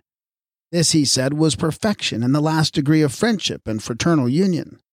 Often a husband led his wife and presented her himself to one of his brothers when they gave him pleasure. When he, Karmath, saw that he had become absolute master of their minds, he assured himself of their obedience and found out the degree of their intelligence and discernment. He began to lead them quite astray. He put before them arguments borrowed from the doctrines of the dualists. They fell in easily with all that he proposed, and he took away from them all religion and released them from all those duties of piety, devotion, and the fear of God that he prescribed for them in the beginning. He permitted them pillage and every sort of immoral license, and taught them to throw off the yoke of prayer, fasting, and other precepts. He taught them that they were held by no obligations, and that they could pillage the goods and shed the blood of their adversaries with impunity. That the knowledge of the Master of Truth, to whom they had called them, took the place of everything else, and that with this knowledge they need no longer fear sin or punishment. As the result of these teachings, the Karmathites rapidly became a band of brigands, pillaging and massacring all those who opposed them, and spreading terror throughout all the surrounding districts. Peaceful fraternity was thus turned into a wild lust for conquest. The Karmathites succeeded in dominating a great part of Arabia and the mouth of the Euphrates, and in AD 1920 extended their ravages westwards. They took possession of the holy city of Mecca, in the defense of which 30,000 Muslims fell. For a whole century, says von Hammer, the pernicious doctrines of Karmath raged with fire and sword in the very bosom of Islamism until the widespread conflagration was extinguished in blood. But in proclaiming themselves revolutionaries, the Karmathites had departed from the plan laid down by the originator of their creed. Abdullah ibn Maymun, which had consisted not in acts of open violence, but in a secret doctrine which should lead to the gradual undermining of all religious faith, and the condition of mental anarchy rather than of material chaos. For violence, as always, had produced counter-violence, and it was thus that while the Karmathites were rushing to their own destruction through a series of bloody conflicts, another branch of the Ismailis were quietly reorganizing their forces, more in conformity with the original method of their founder. These were the Fatimites, so called, from their professed belief that the doctrine of the Prophet had descended from Ali, husband of Fatima, Muhammad's daughter. Whilst less extreme than the Karmathites, or than their predecessor Abdullah ibn Maymun, the Fatimites, according to the historian Makrizi, adopted the method of instilling doubts in the minds of believers and aimed at the substitution of a natural for a revealed religion. Indeed, after the establishment of their power in Egypt, it is difficult to distinguish any appreciable degree of difference in the character of their teaching from the anarchic code of Abdullah and his more violent exponent Karmath the Fatimites. The founder of the Fatimite dynasty of the Caliphs was one Ubaidallah, known as the Mahdi. Accused of Jewish ancestry by his adversaries, the Abbasides, who declared, apparently without truth, that he was the son or grandson of Ahmed, son of Abdullah ibn Maymun, by a Jewess. Under the fourth Fatimide, Khalifa Egypt fell into the power of the dynasty. And before long, bi weekly assemblages of both men and women, known as Societies of Wisdom, were instituted in Cairo. In 1004, these acquired a greater importance by the establishment of the Dar ul Hikmat, or the House of Knowledge, by the sixth Khalifa Hakim, who was raised to a deity after his death and is worshipped to this day by the Druses. Under the direction of the Dar ul Hikmat, or Grand Lodge of Cairo, the Fatimites continued the plan of Abdullah ibn Maymun's secret society with the addition of two more degrees, making nine in all. Their method of enlisting proselytes and system of initiation, which, as Claudio Jannet points out, are absolutely those which Weishaupt, the founder of the Illuminati, prescribed to the insinuating brothers, were transcribed by the 14th century historian Nowairi in a description that may be briefly summarized thus. The proselytes were broadly divided into two classes the learned and the ignorant. The Dai were to agree with the former, applauding his wisdom, and to impress the latter with his own knowledge by asking him perplexing questions on the Quran.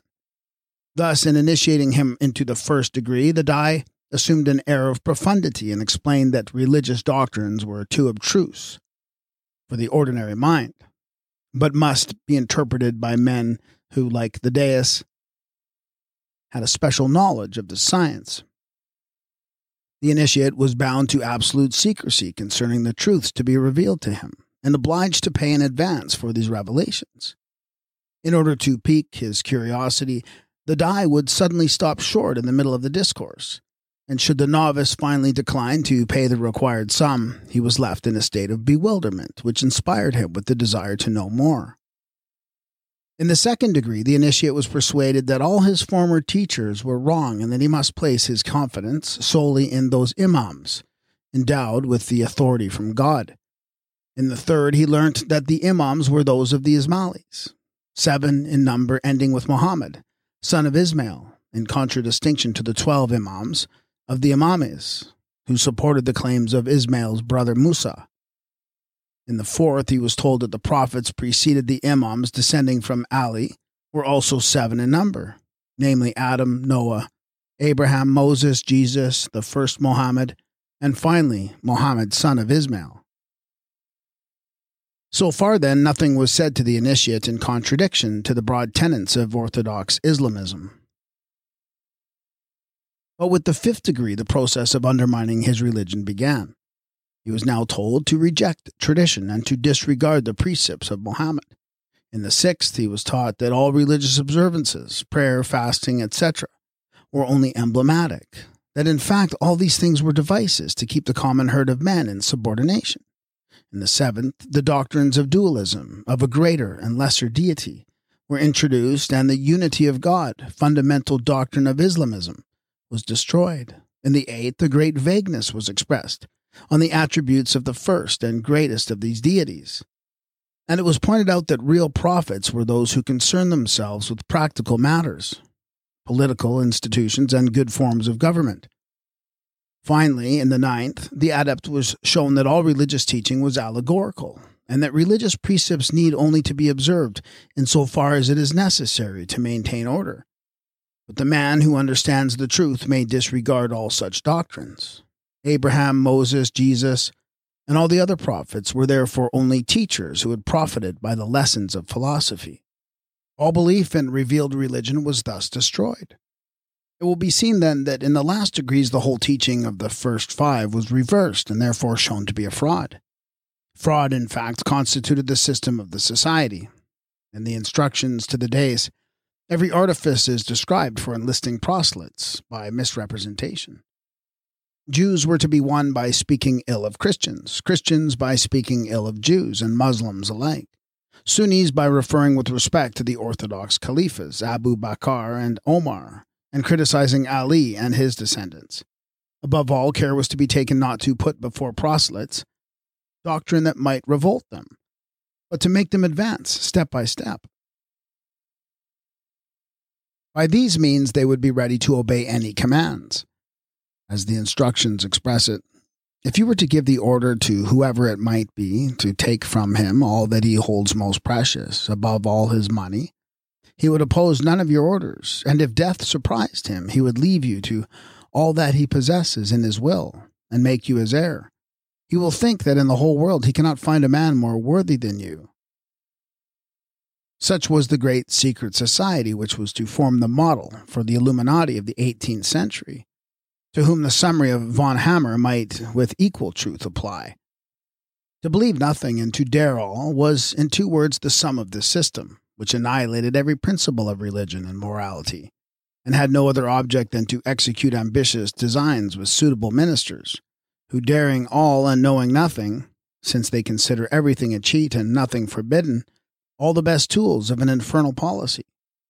A system which, with no other aim than the gratification of an insatiable lust for domination, instead of seeking the highest of human objects, precipitates itself into the abyss, and mangling itself, is buried amidst the ruins of thrones and altars, the wreck of national happiness, and the universal excretion of mankind. A system which, with no other aim than the gratification of an insatiable lust for domination, instead of seeking the highest of human objects, precipitates itself into the abyss, and mangling itself, is buried amidst the ruins of thrones and altars, the wreck of national happiness, and the universal execration of mankind. The Druses. The terrible Grand Lodge of Cairo before long became the center of a new and extraordinary cult.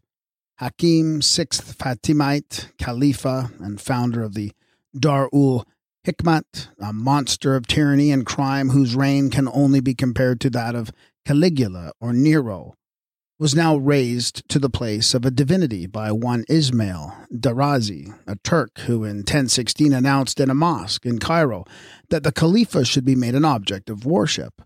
Hakim, who believed that divine reason was incarnate in him, four years later proclaimed himself a deity, and the cult was finally established by one of his viziers, the Persian mystic Hamza ibn Ali. Hakim's cruelties, however, had so outraged the people of Egypt that a year later he was murdered by a band of malcontents, led, it is said, by his sister, who afterwards concealed his body, a circumstance which gave his followers the opportunity to declare that the divinity had merely vanished in order to test the faith of believers, but would reappear in time and punish apostates. This belief became the doctrine of the Druses of Lebanon, whom Darazi had won over to the worship of Hakim. It is unnecessary to enter into the details of this strange religion, which still persists today in the range of Lebanon. Suffice it to say that although the outcome of the Ismailis, the Druses do not appear to have embraced the materialism of Abdullah ibn Maymun, but to have grafted on a primitive form of nature worship and of Sabiism, the avowed belief of the Ismailis in the dynasty of Ali and his successors, and beyond this, an abstruse, esoteric creed concerning the nature of the supreme deity. God they declared to be universal reason, who manifests himself by a series of avatars. Hakim was the last of the divine embodiments. And when evil and misery have increased to the predestined height, he will appear again to conquer the world and to make his religion supreme. It is, however, a secret society that the Druses enter into the scope of this book, for their organization presents several analogies with that which we now know as Masonic. Instead of the nine degrees instituted by the Lodge of Cairo, the Druses are divided into only three profanes, aspirants, and wise, to whom their doctrines are gradually unfolded under seal of the strictest secrecy, to ensure which signs and passwords are employed after the manner of Freemasonry. A certain degree of duplicity appears to enter into their scheme, much resembling that enjoined to the Ismaili Dais, when enlisting proselytes belonging to other religions. Thus, in talking to Mohammedans, the Druses profess to be the followers of the Prophet. With Christians, they pretend to hold the Christians of Christianity, an attitude they defend on the score that it is unlawful to reveal the secret dogmas of their creed to a black or unbeliever. The Druses are in the habit of holding meetings where, as in the Dar ul Hikmat, both men and women assemble and religious and political questions are discussed. The uninitiated, however, are allowed to exercise no influence on decisions, which are reached by the inner circle to which only the wise are admitted. The resemblance between this organization and that of the Grand Orient Freemasonry is clearly apparent.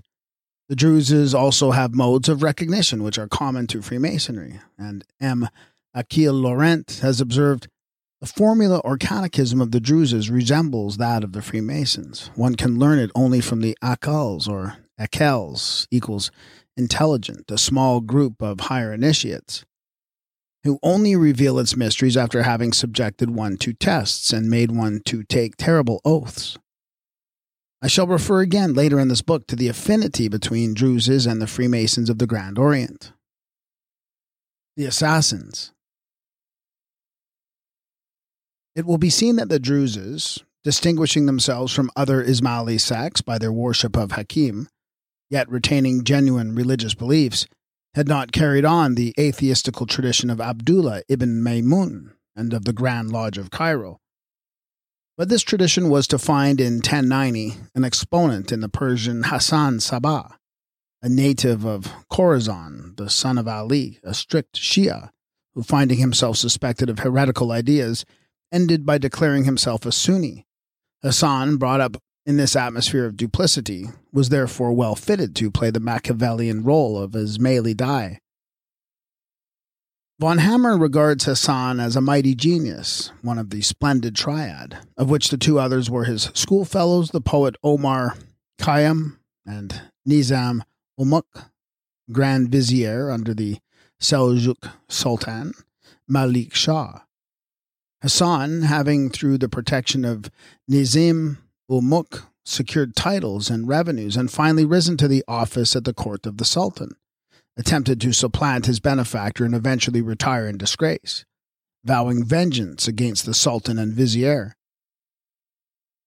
At this juncture, he encountered several Ismailis, one of whom, a Dai named Mumin, finally converted him to the principles of this sect, and Hassan, declaring himself now to be a convinced adherent to the Fatimite Caliphs, journeyed to Cairo, where he received with honor by the Dar ul Hikmat and also by the Khalifa Mostensir, to whom he became counselor.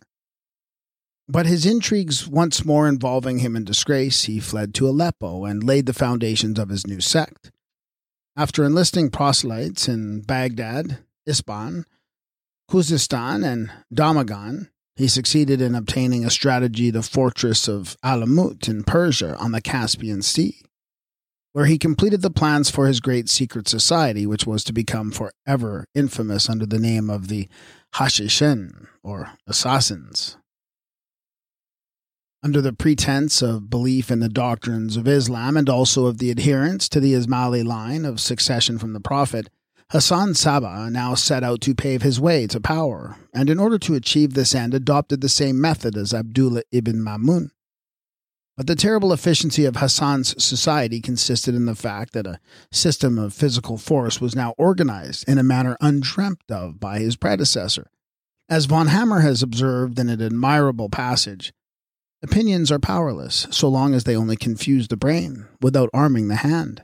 Skepticism and free thinking, as long as they occupied only the minds of the indolent and philosophical, have caused the ruin of no throne, for which purpose religious and political fanaticism are the strongest levers in the hands of nations.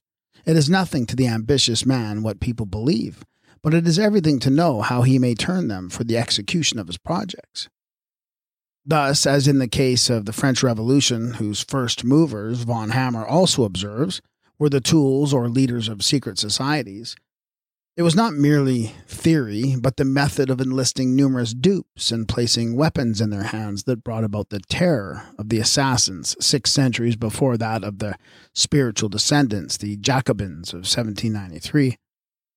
Taking as his groundwork the organization of the Grand Lodge of Cairo, Hussein reduced the nine degrees to their original number of seven but these now received a definite nomenclature and included not only real initiates but active agents. Descending downwards, the degrees of the assassins were thus as follows. First, the Grand Master, known as the Sheikh al Jabal, or Old Man of the Mountain, owing to the fact that the order always possessed itself of castles in mountainous regions. Second, the Dale Kibir, or Grand Priors. Third, the fully initiated Dais, religious nuncios and political emissaries. Fourth, the Rafiks or associates in training for the higher degrees. Fifth, the Fidei or devoted who undertook to deliver the secret blow on which their superiors had decided. Sixth, the Lassicus or law brothers. And lastly, the common people, who were to be simply blind instruments. If the equivalents to the words Dai, Rafiks, and Fidei, given by von Hammer and Dr. Bussell as master masons, fellow crafts, and entered apprentices, are accepted, an interesting analogy with the degrees of Freemasonry is provided. Designs against religion were, of course, not admitted by the order. Strict uniformity to Islam was demanded from all the lower rank of uninitiated, but the adept was taught to see through the deception of faith and works. He believed in nothing and recognized that all acts or means were indifferent and the secular end alone to be considered. Thus, the final object was dominated by a few men consumed with the lust of power, under the cloak of religion and piety. And the method by which this was to be established was the wholesale assassination of those who opposed them.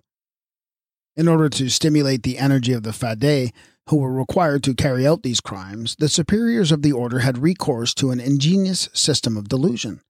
Throughout the territory occupied by the assassins were exquisite gardens with fruit trees, bowers of roses, and sparkling streams. Here were arranged luxurious resting places with Persian carpets and soft divans, around which hovered black eyed houris, bearing wine in gold and silver drinking vessels, whilst soft music mingling with the murmuring water and the sounds of birds. The young man whom the assassins desired to train for a career of crime was introduced to the Grand Master of the Order and intoxicated with hashish, hence the name Hashishin, applied to the sect, from which the word assassin is derived. Under the brief spell of unconsciousness induced by this seductive drug, the prospective Fidei was then carried into the garden, where on awakening he believed himself to be in paradise. After enjoying all its delights, he was given a fresh dose of the opiate, and once more unconscious, was transported back to the presence of the Grand Master, who assured him that he had never left his side, but had merely experienced a foretaste of the paradise that awaited him if he obeyed the orders of his chiefs. The neophyte, thus spurred on by the belief that he was carrying out the commands of the prophet, who would reward him with eternal bliss, eagerly entered into the schemes laid down for him and devoted his life to murder. Thus, by the lure of paradise, the assassins enlisted instruments for their criminal work and established a system of organized murder on a basis of religious fervor. Nothing is true and all is allowed, was the ground of their secret doctrine, which, however, being imparted to but a few, and concealed under the veil of the most austere religionism and piety, restrained the mind under the yoke of blind obedience. To the outside world, all this remained a profound mystery. Fidelity to Islam was proclaimed as the fundamental doctrine of the sect.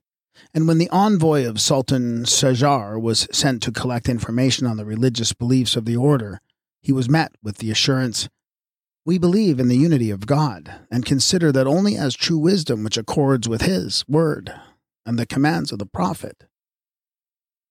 Von Hammer answering the possible contention that, as is in the case with the Templars and the Bavarian Illuminati, these methods of deception might be declared a calumny on the order, points out that in the case of the assassins, no possible doubt existed, for their secret doctrines were eventually revealed by the leaders themselves, first by Hassan II, the third successor of Hassan Saba, and later by Jalal ud Din Hassan, who publicly anathematized the founders of the sect and ordered the burning of the books that contained their designs against religion. A proceeding which, however, appears to have been a strategic maneuver for restoring confidence in the order and enabling him to continue the work of subversion and crime. A veritable reign of terror was thus established throughout the East. The Rafiks and Fidei spread themselves in troops over the whole of Asia and darkened the face of the earth. And in the annals of the assassins is found the chronological enumeration of celebrated men of all nations who have fallen the victims of the Ismailis, to the joy of their murderers and the sorrow of the world. Inevitably, this long and systematic indulgence in bloodlust recoiled on the heads of the leaders, and the assassins, like the terrorists of France, ended by turning on each other.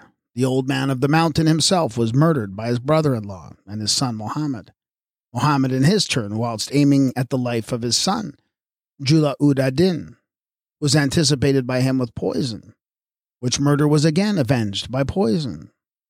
So that from Hussan the Illuminator down to the last of his line, the Grand Masters fell by the hands of their next of kin, and poison and the dagger prepared the grave, which the order had opened for so many. Finally, in 1250, the conquering hordes of the Mongol Mangu Khan swept away the dynasty of the assassins. But although, as reigning powers, the assassins and Fatimites ceased to exist, the sects from which they derived have continued up to the present day, still every year at the celebration of the Muharram. The Shias beat their breasts and besprinkle themselves with blood, calling aloud on their martyred heroes Hassan and Hussein. The Druzes of the Lebanon still await the return of Hakim.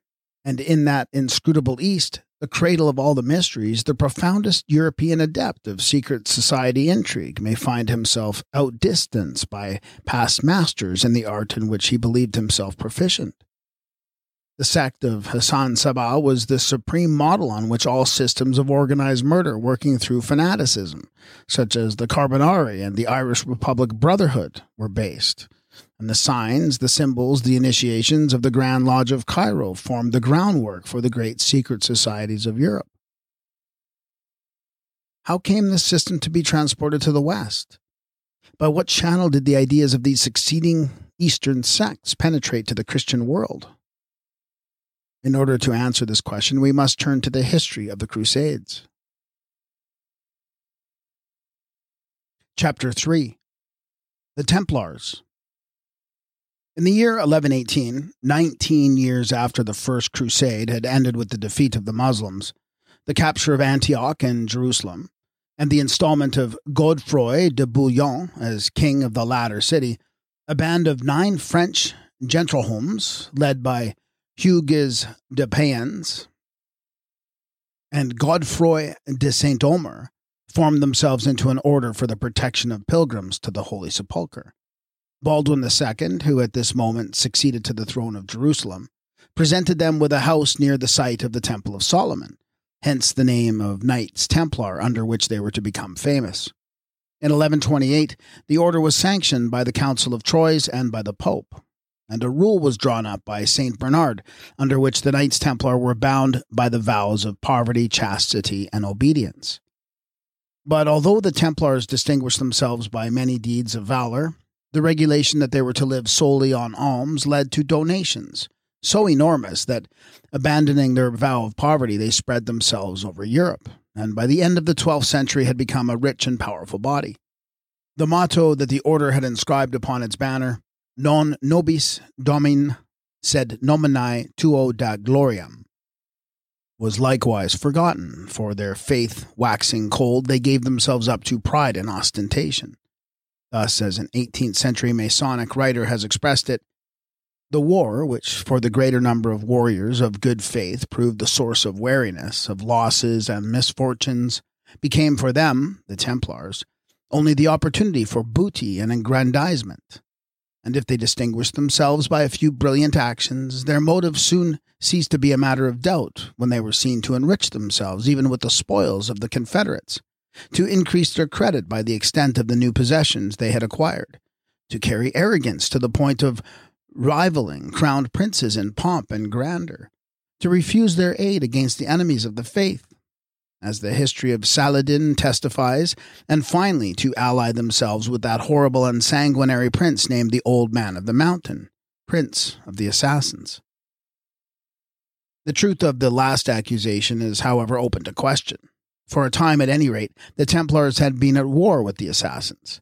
When, in 1152, the Assassins murdered Raymond, Comte de Tripoli, the Templars entered their territory and forced them to sign a treaty by which they were to pay a yearly tribute of 12,000 gold pieces in expiation of the crime. Some years later, the old man of the mountain sent an ambassador to Amaury, king of Jerusalem, to tell him privately that if the Templars would forego the payment of this tribute, he and his followers would embrace the Christian faith. Amaury accepted, offering at the same time to compensate the Templars. But some of the knights assassinated the ambassador before he could return to his master, When asked for reparations, the Grand Master threw the blame on an evil one eyed knight named Gautier de Mesnil. It is evident, therefore, that the relations between the Templars and the assassins were at first far from amicable. Nevertheless, it appears probable that later on an understanding was brought about between them. Both on this charge and that of treachery towards the Christian armies, Dr. Bussell's impartial view of the question may be quoted. When, in 1149, the Emperor Conrad III failed before Damascus, the Templars were believed to have a secret understanding with the garrison of that city. In 1154, they were said to have sold for 60,000 gold pieces a prince of Egypt who had wished to become a Christian. He was taken home to suffer certain death at the hands of his fanatical family. In 1166, Amaury, king of Jerusalem, hanged 12 members of the order for betraying a fortress to Nureddin. And Dr. Bussell goes on to say that it cannot be disputed that they had long and important dealings with the assassins, and were therefore suspected, not unfairly, of imbibing their precepts and following their principles. By the end of the 13th century, the Templars had become suspect, not only in the eyes of the clergy, but of the general public. Amongst the common people, one of their latest apologists admits vague rumors circulated. They talked of the covetousness and want of scruple of the knights, of their passion for aggrandizement and their rapacity.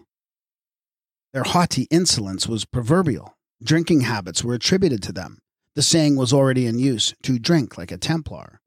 The old German word Temple House indicated a house of ill fame. The same rumors had reached Clement V even before his accession to the papal throne in 1305, and in this same year he summoned the Grand Master of the Order, Jacques du Molay, to return to France from the island of Cyprus, where he was assembling fresh forces to avenge the recent reverses of the Christian armies.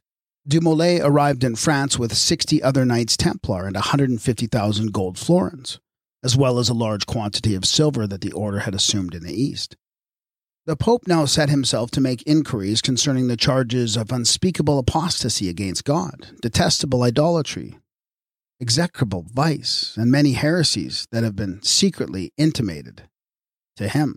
But, to quote his own words, because it did not seem likely nor credible that such men of religion, who were believed often to shed their blood and frequently expose their persons to the peril of death, for Christ's name, and who showed such great and many signs of devotion both in divine offices as well as in fasts, as in other devotional observances, should be so forgetful of their salvation as to do these things, we were unwilling to give ear to this kind of insinuation. The King of France, Philip le Bel, who had hitherto been the friend of the Templars, now became alarmed and urged the Pope to take action against them.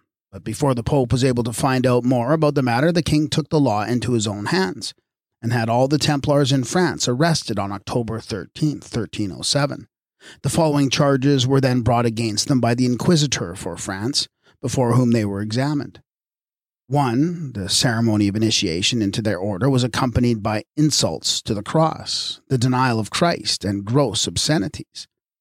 Two, the adoration of an idol, which was said to be the image of the true God. Three, the omission of the words of consecration at Mass. Four, the right that the lay chiefs arrogated to themselves of giving absolution. Five, the authorization of unnatural vice.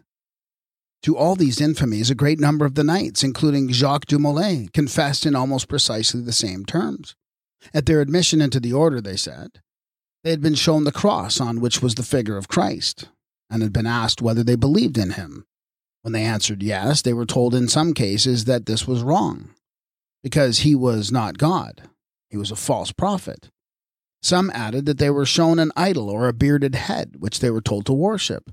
One added that this was of such a terrible aspect that it seemed to him to be the face of some devil, called in French un mof, and that whenever he saw it, he was so overcome with fear that he could hardly look at it without fear and trembling. All who confessed declared that they had been ordered to spit on the crucifix, and very many that they had received the injunction to commit obscenities and to practice unnatural vice. Some said that on their refusal to carry out these orders they had been threatened with imprisonment, even perpetual imprisonment. A few said that they had actually been incarcerated. One declared that he had been terrorized, seized by the throat, and threatened with death. Since, however, a number of these confessions were made under torture, it is important to consider the evidence provided by the trial of the knights at the hands of the Pope, where this method was not employed. Now, at the time the Templars were arrested, Clement V, deeply resenting the king's interference with an order which existed entirely under papal jurisdiction, wrote in the strongest terms of remonstrance to Philip le Bel, urging their release. And even after their trial, neither the confessions of the knights nor the angry expostulations of the king could persuade him to believe in their guilt. But as the scandal concerning the Templars was increasing, he consented to receive in private audience a certain knight of the order, a great nobility, and held by the said order in no slight esteem, who testified to the abominations that took place on the reception of the brethren, the spitting on the cross, and other things which were not lawful nor, humanly speaking, decent.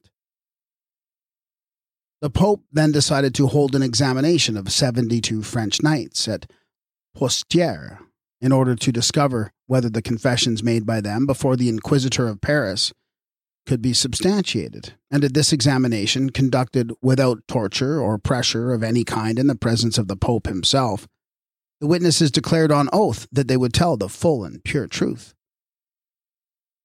They then made confessions, which were committed to writing in their presence, and these being afterwards read aloud to them, they expressly and willingly approved them. Besides this, an examination of the Grand Master, Jacques du Molay, and the preceptors of the order was held in the presence of the three cardinals and four public notaries and many other good men. These witnesses, says the official report, having sworn with their hands on the gospel of God that they would on all the aforesaid things speak the pure and full truth. They, separately, freely, and spontaneously, without any coercion and fear, deposed and confessed, among other things, the denial of Christ and spitting upon the cross when they were received into the order of the temple.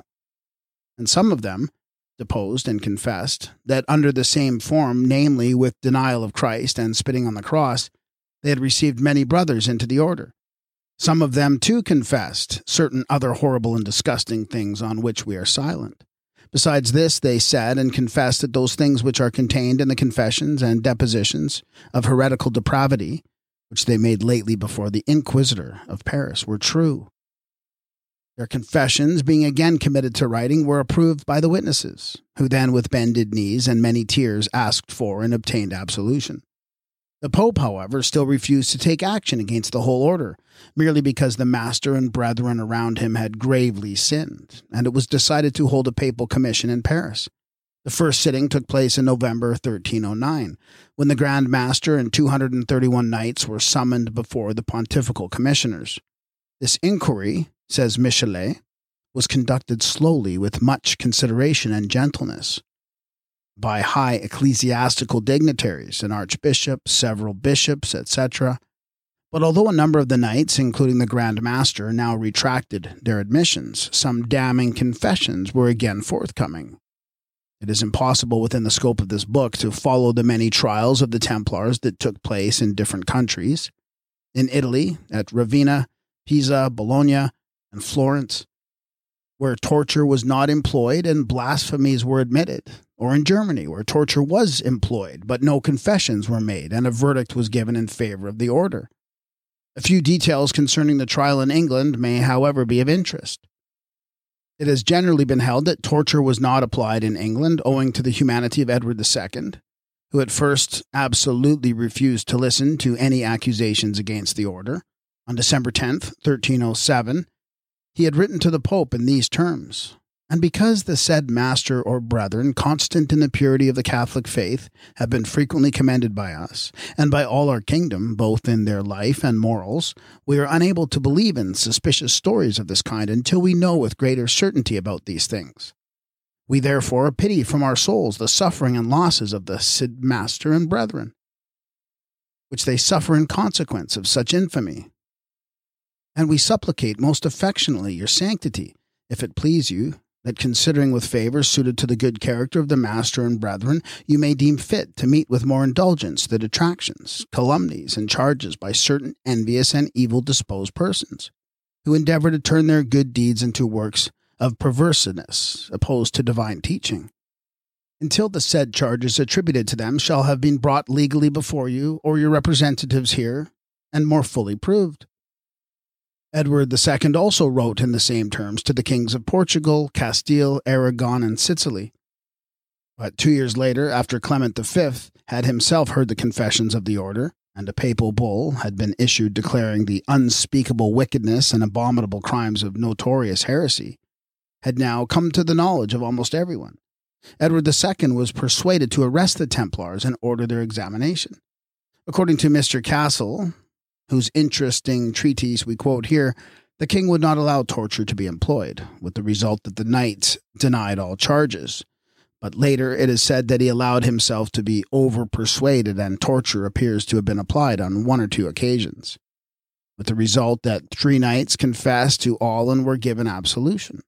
At Southwark, however, a considerable number of brethren admitted that they had been strongly accused of the crimes of negation and spitting. They did not say they were guilty, but that they could not purge themselves, and therefore they abjured these and all other heresies. Evidence was also given against the order by outside witnesses, and the same stories of intimidation at the ceremony of reception were told. At any rate, the result of the investigation was not altogether satisfactory, and the Templars were finally suppressed in England as elsewhere by the Council of Vienne in 1312. In France, more rigorous measures were adopted, and 54 knights who had retracted their confessions were burnt at the stake as relapsed heretics on May 12, 1310. Four years later, on March 14, 1314, the Grand Master Jacques du suffered the same fate. Now, however much we must execrate the barbarity of this sentence, as also the cruelties that had preceded it, this is no reason why we should admit the claim of the order to noble martyrdom put forward by the historians who have espoused their cause. The character of the Templars is not rehabilitated by condemning the conduct of the king and pope. Yet, this is the line of argument usually adopted by the defenders of the order.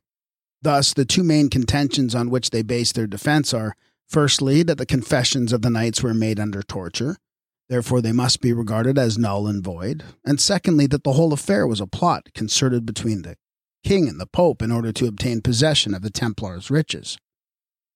Let us examine these contentions in turn. In the first place, as we have seen, all confessions were not made under torture. No one, as far as I am aware, disputes Michelet's assertion that the inquiry before the Papal Commission in Paris, at which a number of knights adhered to the statements they had made to the Pope, was conducted without pressure of any kind. But further, the fact that confessions are made under torture does not necessarily invalidate them as evidence. Guy Fawkes also confessed under torture, yet it is never suggested that the whole story of the gunpowder plot was a myth. Torture, however much we may condemn it, has frequently proved the only method for overcoming the intimidation exercised over the mind of a conspirator a man bound by the terrible obligations of a confederacy and fearing the vengeance of his fellow conspirators will not readily yield to persuasion, but only to force. If then some of the Templars were terrorized by torture, or even by the fear of torture, it must not be forgotten that terrorism was exercised by both sides. Few will deny that the knights were bound by oaths of secrecy, so that on one hand they were threatened with the vengeance of the order if they betrayed its secrets, and on the other faced with torture if they refused to confess. Thus they found themselves between the devil and the deep sea. It was therefore not a case of a mild and unoffending order meeting with brutal treatment at the hands of authority, but of the victims of a terrible autocracy being delivered into the hands of another autocracy. Moreover, do the confessions of the knights appear to be the outcome of pure imagination, such as men under the influence of torture might devise? It is certainly difficult to believe that the accounts of the ceremony of initiation, given in detail by men in different countries, all closely resembling each other, yet related in different phraseology, could be pure inventions. Had the victims been driven to invent, they would have surely contradicted each other, have cried out in their agony that all kinds of wild and fantastic rites had taken place in order to satisfy the demands of their interlocutors. But no, each appears to have described the same ceremony more or less completely, with characteristic touches that indicate the personality of the speaker, and in the main, all the stories tally. The further contention that the case against the Templars was manufactured by the king and pope with a view to obtaining their wealth is entirely disproved by facts. The latest French historian of medieval France, whilst expressing disbelief in the guilt of the Templars, characterizes this counter accusation as puerile. Philip le Bel, writes M. Funck-Brentano, has never been understood. From the beginning, people have not been just to him. This young prince was one of the greatest kings and the noblest characters that have appeared in history. Without carrying appreciation so far, one must nevertheless accord to M. Funck-Brentano's statement of facts the attention it merits.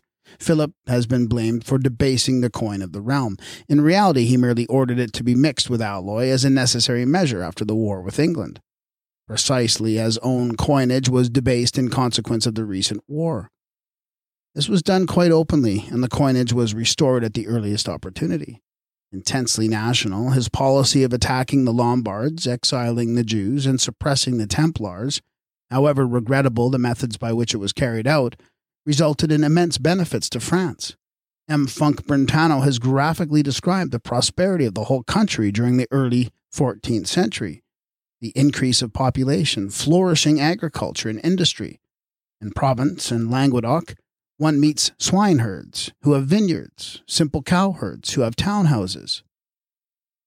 The attitude of Philip le Bel towards the Templars must be viewed in this light ruthless suppression of any body of people who interfered with the prosperity of France. His action was not that of arbitrary authority. He proceeded, says M. Funk Brentano, by means of an appeal to the people. In his name, Nogaret, the chancellor, spoke to the Parisians in the garden of the palace, October 13, 1307. Popular assemblies were convoked all over France. The Parliament of Tours, with hardly a dissentient vote, declared the Templars worthy of death. The University of Paris gave the weight of their judgment as to the fullness and authenticity of the confessions. Even assuming that these bodies were actuated by the same servility as that which had been attributed to the Pope, how are we to explain the fact that the trial of the order aroused no opposition among the far from docile people of Paris? If the Templars had indeed, as they professed, been leading noble and upright lives, devoting themselves to the care of the poor, one might surely expect their arrest to be followed by popular risings. But there appears to have been no sign of this. As to the Pope, we have already seen that from the outset he shown himself extremely reluctant to condemn the order, and no satisfactory explanation is given of his change of attitude except that he wished to please the king. As far as his own interests were concerned, it is obvious that he could have nothing to gain by publishing to the world a scandal that must inevitably bring opprobrium to the church. His lamentations to this effect in the famous bull clearly show that he recognized this danger and therefore desired at all costs to clear the accused knights, if evidence could be obtained in their favor. It was only when the Templars made damning admissions in his presence that he was obliged to abandon their defense. Yet we are told that he did this out of base compliance with the wishes of Philip le Bel. Philip le Bel is thus represented as the arch villain of the whole piece through seven long years, hounding down a blameless order, from whom up to the very moment of their arrest he had repeatedly received loans of money, solely with the object of appropriating their wealth. Yet, after all, we find the property of the Templars was not appropriated by the king, but was given by him to the Knights of St. John of Jerusalem. What was the fate of the Templars' goods? Philip le Bel decided that they should be handed over to the Hospitallers.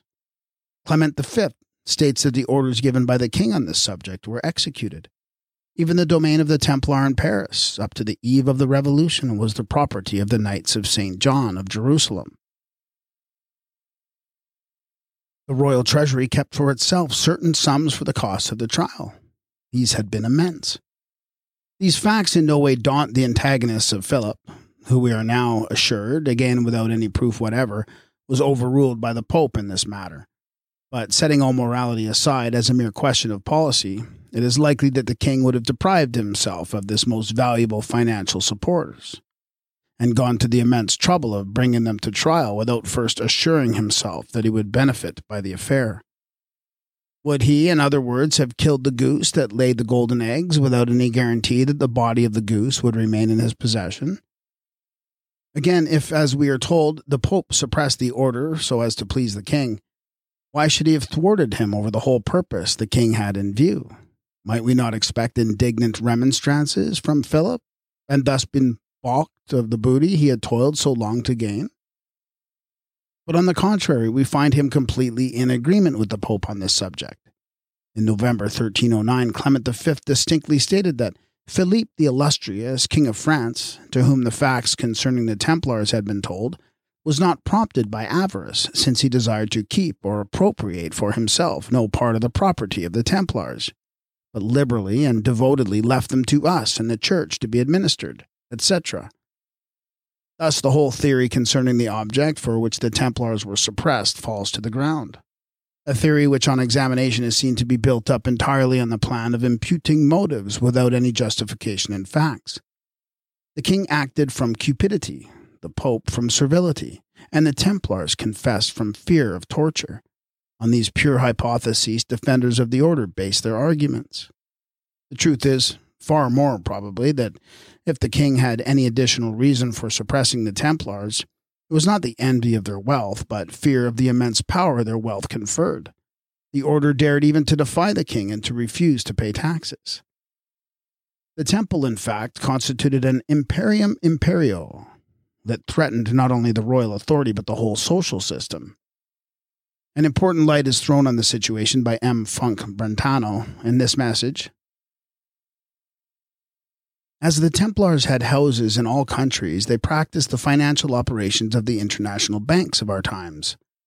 They were acquainted with letters of change, orders payable at sight, they instituted dividends and annuities on deposited capital, advanced funds lent on credit, controlled private accounts, undertook to raise taxes for the lay and ecclesiastical seigneurs. Through their proficiency in these matters, acquired very possibly from the Jews of Alexandria, whom they must have met in the East, the Templars had become the international financiers and international capitalists of their day. Had they not been suppressed, all the evils now denounced by socialists as peculiar to the system they describe as capitalism trusts, monopolies, and corners would in all probability have been inaugurated during the course of the 14th century in a far worse form than at the present day, since no legislation existed to protect the community at large. The feudal system, as Marx and Engels perceived, was the principal obstacle to exploitation by a financial autocracy. Moreover, it is by no means improbable that this order of things would have been brought about by the violent overthrow of the French monarchy, indeed, of all monarchies. The Templars, those terrible conspirators, says Eliphas Levi, threatened the whole world with an immense revolution. Here perhaps we find the reason why this band of dissolute and rapacious nobles had enlisted the passionate sympathy of democratic writers. For it will be noticed that these same writers who attribute the king's condemnation of the order to envy of their wealth never applied this argument to the demagogues of the 18th century and suggest that their accusations against the nobles of France were inspired by cupidity. Nor would they ever admit that any such motive may enter into the diatribes against private owners of wealth today. The Templars thus remain the only body of capitalists, with the exception of the Jews, to be not only pardoned for their riches, but exalted as noble victims of prejudice and envy. Is it merely because the Templars were the enemies of monarchy? Or is it that the world revolution, whilst attacking private owners of property, has never been opposed to international finance, particularly when combined with anti Christian tendencies? It is the continued defense of the Templars which, to the present writer, appears the most convincing evidence against them, for even if one believes them innocent of the crimes laid to their charge, how is it possible to admire them in their later stages? The fact that cannot be denied is that they were false to their obligations, that they took the vow of poverty and then grew not only rich, but arrogant, that they took the vow of chastity and became notoriously immoral, are all these things then condoned because the Templars formed a link in the chain of world revolution? At this distance of time, the guilt or innocence of the Templars will probably never be conclusively established either way. On the mass of conflicting evidence bequeathed to us by history, no one can pronounce a final judgment.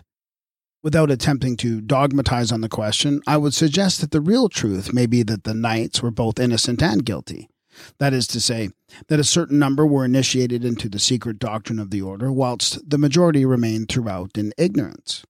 Thus, according to the evidence of Stephen de Stapelbruch, an English knight, there were two modes of reception, one lawful and good, and the other contrary to the faith. This would account for the fact that some of the accused declined to confess even under the greatest pressure. These may really have known nothing of the real doctrines of the order which were confided orally only to those whom the superiors regarded as unlikely to be revolted by them. Such have always been the methods of secret societies from the Ismailis onward. This theory of a double doctrine is put forward by Loiseleur, who observes If we consult the statutes of the Order of the Temple, as they have come down to us, we shall certainly discover there is nothing that justifies the strange and abominable practices revealed at the inquiry. But besides the public rule, had not the order another one, whether traditional or written, authorizing or even prescribing these practices, a secret rule revealed only to the initiates? Eliphas Levi also exonerates the majority of the Templars from complicity in either anti monarchical or anti religious designs. These tendencies were enveloped in profound mystery, and the order made an outward profession of the most perfect orthodoxy. The chiefs alone knew whither they were going, the rest followed unsuspectingly. What, then, was the Templar heresy? On this point, we find a variety of opinions. According to Wilcke, Ranke, and Weber, it was the Unitarian deism of Islam.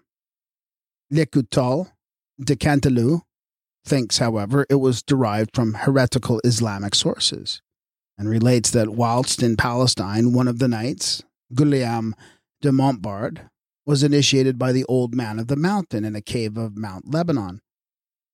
That a certain resemblance existed between the Templars and the Assassins has been indicated by von Hammer and further emphasized by the Freemason Clavel. Oriental historians show us at different periods the order of the Templars maintaining intimate relations with that of the Assassins, and they insist on the infinity that existed between the two associations. They remark that they had adopted the same colors, white and red, that they had the same organization, the same hierarchy of degrees, those of Fedavi, Refik, and Dai, and one corresponding to those of the novice, professed, and knight in the other. That both conspired for the ruin of the religions they professed in public, and that finally both possessed numerous castles, the former in Asia, the latter in Europe. But in spite of these outward resemblances, it does not appear from the confessions of the knights that the secret doctrine of the Templars was that of the Assassins or of any Ismaili sect by which, in accordance with Orthodox Islamism, Jesus was openly held up as a prophet, although secretly, indifference to all religion was inculcated. The Templars, as far as can be discovered, were anti Christian deists, Lois considers that their ideas were derived from Gnostic or Manichaean dualists, Cathari, Paulicians, or more particularly Bogomils, of which a brief account must be given here. The Paulicians, who flourished about the 7th century AD, bore a resemblance to the Cainites and Ophites in their detestation of the demiurges and in the corruption of their morals. Later, in the 9th century, the Bogomils, whose name signifies in Slavonic friends of God, and who had migrated from northern Syria and Mesopotamia to the Balkan Peninsula, particularly Thrace, appeared as a further development of Manichaean dualism. Their doctrine may be summarized thus God, the Supreme Father, has two sons, the elder Satanael, the younger Jesus. To Satanael, who sat on the right hand of God, belonged the right of governing the celestial world. But filled with pride, he rebelled against his father and fell from heaven. Then, aided by the companions of his fall, he created the visible world, image of the celestial, having like the other its sun, moon, and stars. And last he created man and the serpent which became his minister. Later, Christ came to earth in order to show men the way to heaven. But his death was ineffectual, for even by descending into hell, he could not wrest the power from Satanael, i.e., Satan. This belief in the impotence of Christ and the necessity, therefore, for placating Satan, not only the prince of this world, but its creator, led to the further doctrine that Satan, being all powerful, should be adored. Nicetas Choniates, a Byzantine historian of the 12th century, described the followers of this cult as Satanists because, considering Satan powerful, they worshipped him, lest he might do them harm. Subsequently, they were known as Luciferians, their doctrine, as stated by Nous and Virodoranus, being that Lucifer was unjustly driven out of heaven, that one day he will ascend there again and be restored to his former glory and power in the celestial world. The Bogomils and Luciferians were thus closely akin, but whilst the former divided their worship between God and his two sons, the latter worshipped Lucifer only, regarding the material world as his work and holding that by indulging the flesh, they were propitiating their demon creator. It was said that a black cat, the symbol of Satan, figured in their ceremonies as an object of worship. Also, that at their horrible nocturnal orgies, sacrifices of children were made, and their blood used for making the Eucharistic bread of the sect. Thus, the Templars recognized at the same time a good God, incommunicable to man and consequently without symbolic representation, and a bad God, to whom they give the features of an idol of fearful aspect. Their most fervent worship was addressed to this God of evil, who alone could enrich them they said with the Luciferians, the elder son of God, Satanael, or Lucifer, alone has a right to the homage of mortals. Jesus, his younger brother, does not deserve this honor. Although we shall not find these ideas so clearly defined in the Confessions of the Knights, some color is lent to this theory by those who related that the reason given to them for not believing in Christ was that he knew nothing. He was a false prophet and of no value, and that they should believe in the higher God of heaven who could save them. According to Loiseleur, the idol they were taught to worship, the bearded head known to history as Baphomet, represented the inferior god, organizer and dominator of the material world, author of good and evil here below, him by whom evil was introduced into creation. The etymology of the word Baphomet is difficult to discover. Raynouard says it originated with two witnesses heard at Carcassonne, who spoke of figura Baphlumeti, and suggests that it was a corruption of Muhammad, whom the inquisitors wished to make the knights confess they were taught to adore. But this surmise with regard to the intentions of the inquisitors seems highly improbable, since they must have been well aware that, as Wilcke points out, the Muslims forbid all idols. For this reason, Wilcke concludes that the Mohammedanism of the Templars was combined with Kabbalism, and that their idol was in reality the Macroprosopos, or head of the Ancient of Ancients, represented as an old man with a long beard, or sometimes as three heads in one, which has already been referred to under the name of the Long Face in the first chapter of this book, a theory which would agree with Eliphas Levi's assertion that the Templars were initiated into the mysterious doctrines of the Kabbalah. But Levi goes on to define this teaching under the name of Johannism. It is here that we reach a further theory with regard to the secret doctrine of the Templars, the most important of all, since it emanates from Masonic and Neo Templar sources, thus effectually disposing of the contention that the charge brought about against the order of apostasy from the Catholic faith is solely the invention of Catholic writers. In 1842, the Freemason Ragon related that the Templars learnt from the initiates of the East a certain Judaic doctrine which was attributed to St. John the Apostle. Therefore, they renounced the religion of St. Peter and become Johannites. Eliphas Levi expresses the same opinion. Now, these statements are apparently founded on a legend which was first published early in the 19th century, when an association calling itself du Temple and claiming direct descent from the original Templar order published two works. The Manuel de Chevalier de l'Ordre du Temple in 1811 and the Leviticon in 1831, together with a version of the Gospel of St. John differing from the Vulgate. These books, which appear to have been printed only for private circulation amongst the members and are now extremely rare, relate that the Order of the Temple had never ceased to exist since the days of Jacques de Molay who appointed Jacques de Larminier his successor in office. And from that time onwards, a line of Grand Masters had succeeded each other without a breakup to the end of the 18th century, when it ceased for a brief period but was reinstituted under a Grand Master, Fabre Palaprat, in 1804, besides publishing the list of all Grand Masters known as the Charter of Larmenius, said to have been preserved in the secret archives of the temple. These works also reproduce another document drawn from the same repository, describing the origins of the order. This manuscript, written in Greek on parchment dated 1154, purports to be taken from a 5th century MS and relates to that Hugues de Payens, first Grand Master of the Templars, was initiated in 1118, that is to say, in the year the order was founded, into the religious doctrine of the primitive Christian Church by its sovereign pontiff and patriarch, Theocle, 60th in direct succession from St. John the Apostle. The history of the primitive church is then given as follows. Moses was initiated in Egypt, profoundly versed in the physical, theological, and metaphysical mysteries of the priests. He knew how to profit by these so as to surmount the power of the mages and deliver his companions. Aaron, his brother, and the chiefs of the Hebrews became the depositories of his doctrine. The Son of God afterwards appeared on the scene of the world. He was brought up at the school of Alexandria, imbued with a spirit wholly divine, endowed with the most astounding qualities, dispositions. He was able to reach all the degrees of Egyptian initiation. On his return to Jerusalem, he presented himself before the chiefs of the synagogue.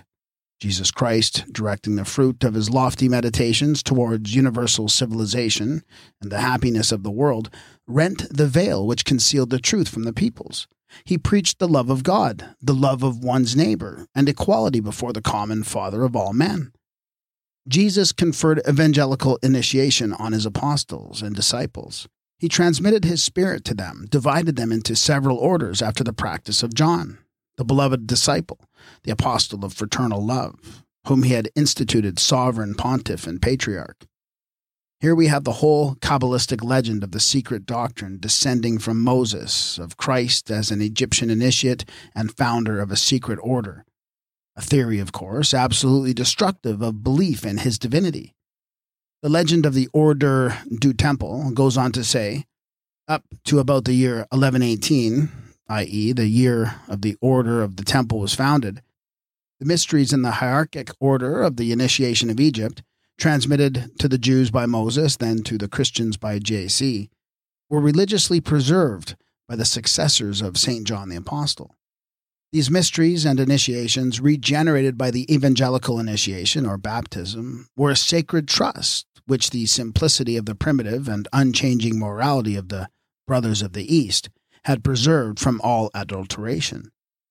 The Christians, persecuted by the infidels, appreciating the courage and piety of these brave crusaders, who, with the sword in one hand and the cross in the other, flew to the defense of the holy places, and above all, doing striking justice to the virtues and the ardent charity of Hugues de Payens, held it their duty to confide to hands so pure the treasures of knowledge acquired through many centuries, sanctified by the cross, the dogma, and the morality of the man God, Hugues was invested with the apostolic patriarchal power and placed in the legitimate order of the successors of St. John the Apostle or the Evangelist. Such is the origin of the foundation of the order of the temple, and of the fusion in this order of the different kinds of initiation of the Christians of the East, designated under the title of primitive Christians or Johannites. It will be seen at once that all this story is subtly subversive of true Christianity and that the appellation of Christians applied to the Johannites is an imposture. Indeed, Fabre Palaprat, Grand Master of the Order du Temple in 1804, who in his book on the Templars repeats the story contained in the Leviticon and the Manuel de Chevalier du Temple, whilst making the same profession of primitive Christian, doctrines descending from St. John through Theocle and Hugues de Payens to the order over which he presides. Goes on to say that the secret doctrine of the Templars was essentially contrary to the canons of the Church of Rome, and that it is principally to this fact that one must attribute the persecution of which history has preserved the memory.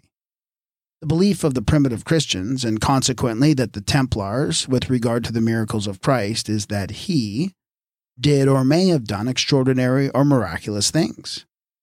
And that since God can do things incomprehensible to human intelligence, The primitive church venerates all the acts of Christ as they are described in the gospel, whether it considers them as acts of human science or whether as acts of divine power.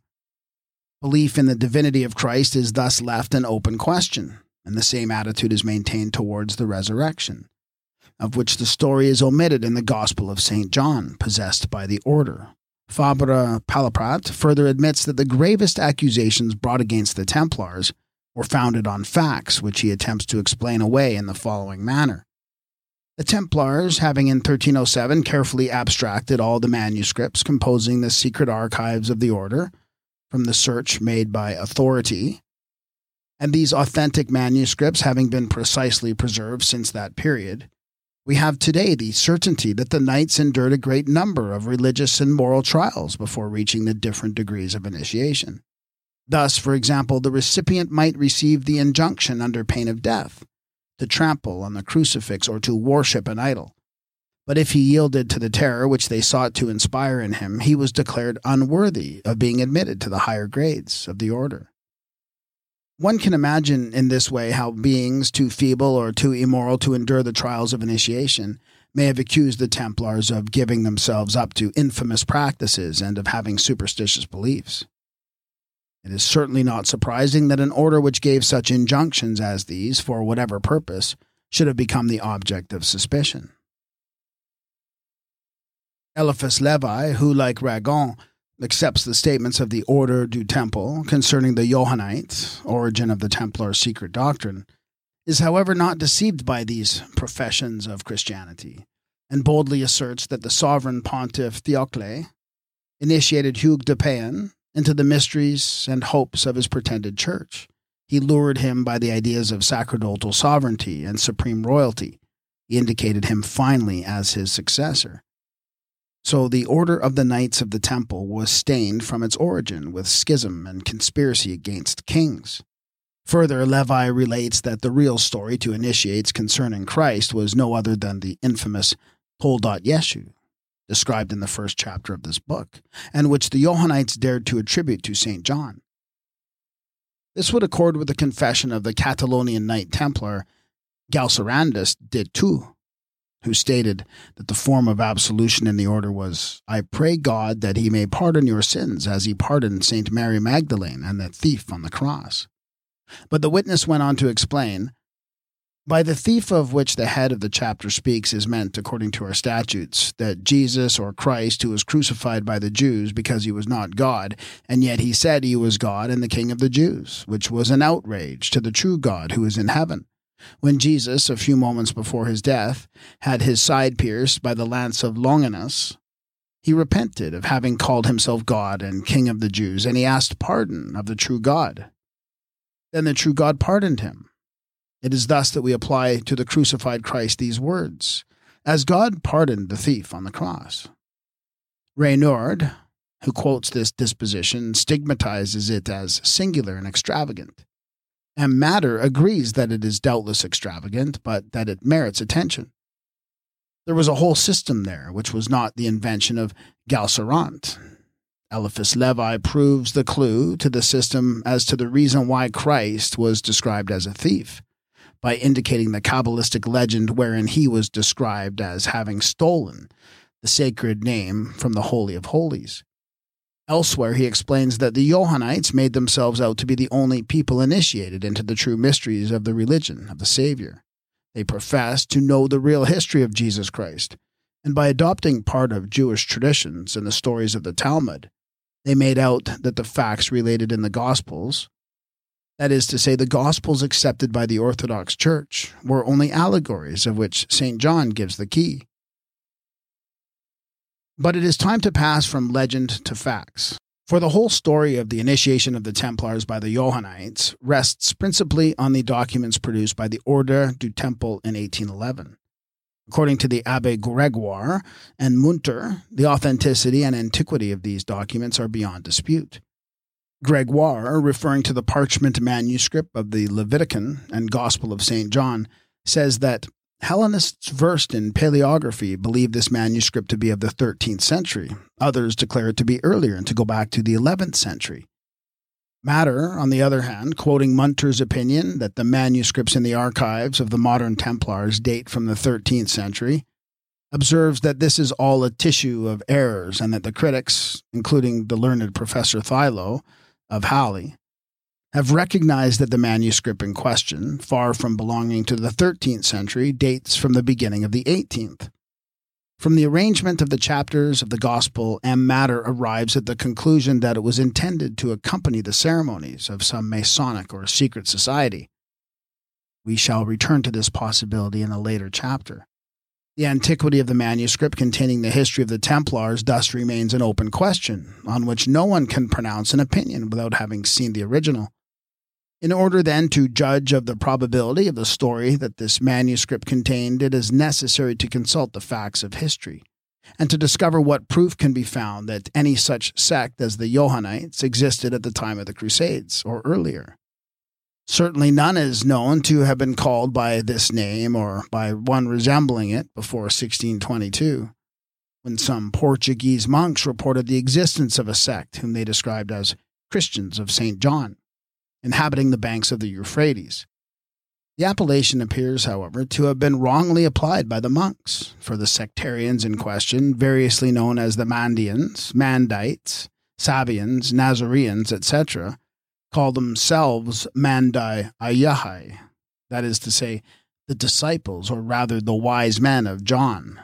The word Mandi being derived from the Chaldean word manda, corresponding to the Greek word, or wisdom, the multiplicity of names given to the Mandeans arises apparently from the fact that in their dealings with other communities, they took the name of Sabians, whilst they called the wise and learned amongst themselves Nazareans. The sect formerly inhabited the banks of the Jordan, but was driven out by the Muslims, who forced them to retire to Mesopotamia and Babylonia, where they particularly affected the neighborhood of rivers in order to be able to carry out their peculiar baptismal rites. There can be no doubt that the doctrines of the Mandeans do resemble their description of the Johannite heresy as given by Eliphas Levi, though not by the Ordre du Temple, and that the Mandeans professed to be the disciples of St. John the Baptist, however, not the apostle, but were at the same time the enemies of Jesus Christ.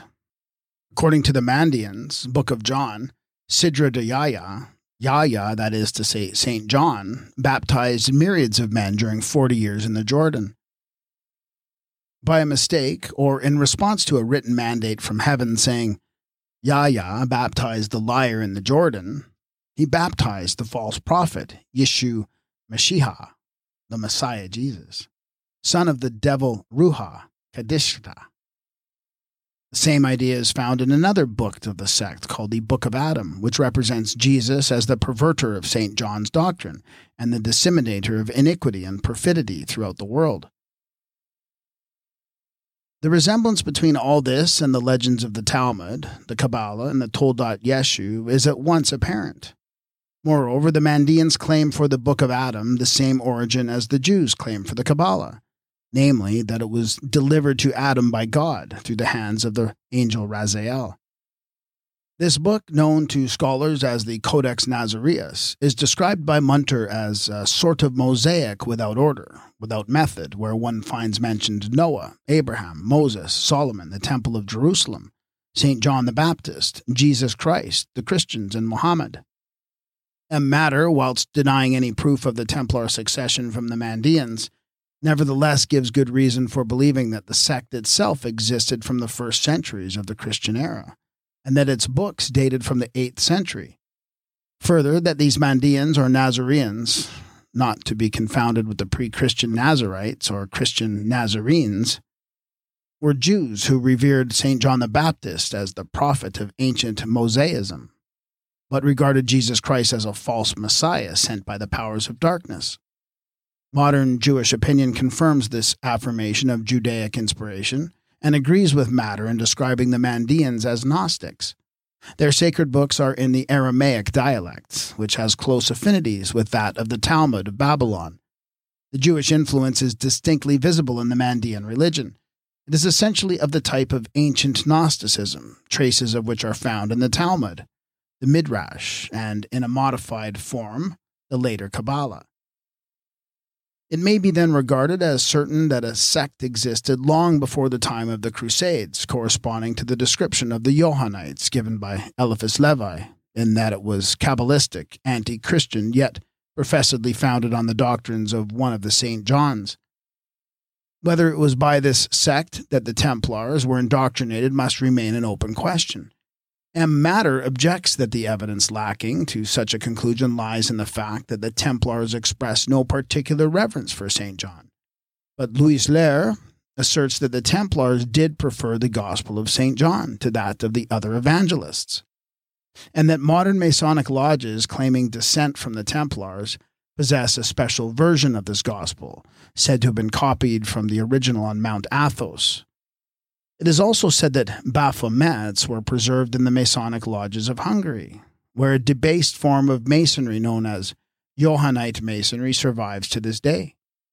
If the Templar heresy was that of the Johannites, the head in question might possibly represent that of John the Baptist, which would accord with the theory that the word Baphomet was derived from Greek words signifying baptism of wisdom this would moreover not be incompatible with Loiseleur's theory of an affinity between the Templars and the Bogomils, for the Bogomils also possessed their own version of the Gospel of St. John, which they placed on the heads of their neophytes during the ceremony of initiation.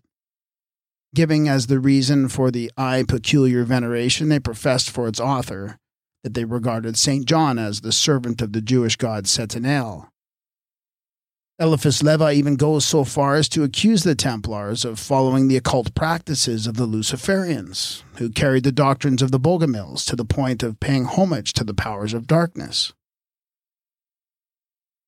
Let us declare for the edification of the vulgar, and for the greater glory of the Church, which has persecuted the Templars, burned the magicians, and excommunicated the Freemasons, etc., let us say loudly and boldly that all the initiates of the occult sciences have adored, do, and will always adore that which is signified by this frightful symbol, the sabbatic goat. Yes, in our profound conviction, the Grand Masters of the Order of the Templars adored Baphomet and caused him to be adored by their initiates. It will be seen then that the accusation of heresy brought against the Templars does not emanate solely from the Catholic Church, but also from the secret societies even our Freemasons, who, for reasons I shall show later, have generally defended the order, are now willing to admit that there was a very real case against them. Thus, Dr. Ranking, who has devoted many years of study to the question, has arrived at the conclusion that Johannism is the real clue to the Templar heresy. In a very interesting paper published in the Masonic Journal, Ars Quatuor Coronatorum, he observes that the record of the Templars in Palestine is one long tale of intrigue and treachery on the part of the order. And finally, that from the very commencement of Christianity, there has been transmitted through the centuries a body of doctrine incompatible with Christianity in the various official churches. That the bodies teaching these doctrines profess to do so on the authority of St. John, to whom, as they claimed, the true secrets had been committed by the founder of Christianity that during the Middle Ages, the main support of the Gnostic bodies and the main repository of this knowledge was the Society of the Templars. What is the explanation of this choice of St. John for the propagation of anti Christian doctrines, which we shall find continuing up to the present day? What else than the method of perversion, which in its extreme form becomes Satanism and consists in always selecting the most sacred things for the purpose of desecration?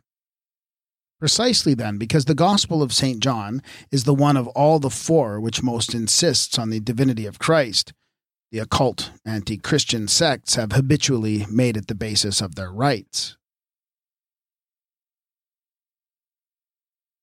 Thank you for listening to this sample. To continue listening to this book and for access to all of our other full audiobooks, please subscribe for 777 per month. Go to adultbrain.ca or follow the link in the show notes. This will be a completely separate podcast with a new RSS feed and will have all the titles from this feed as well. Thank you for your help and support in bringing rare and forgotten books to audio for the world.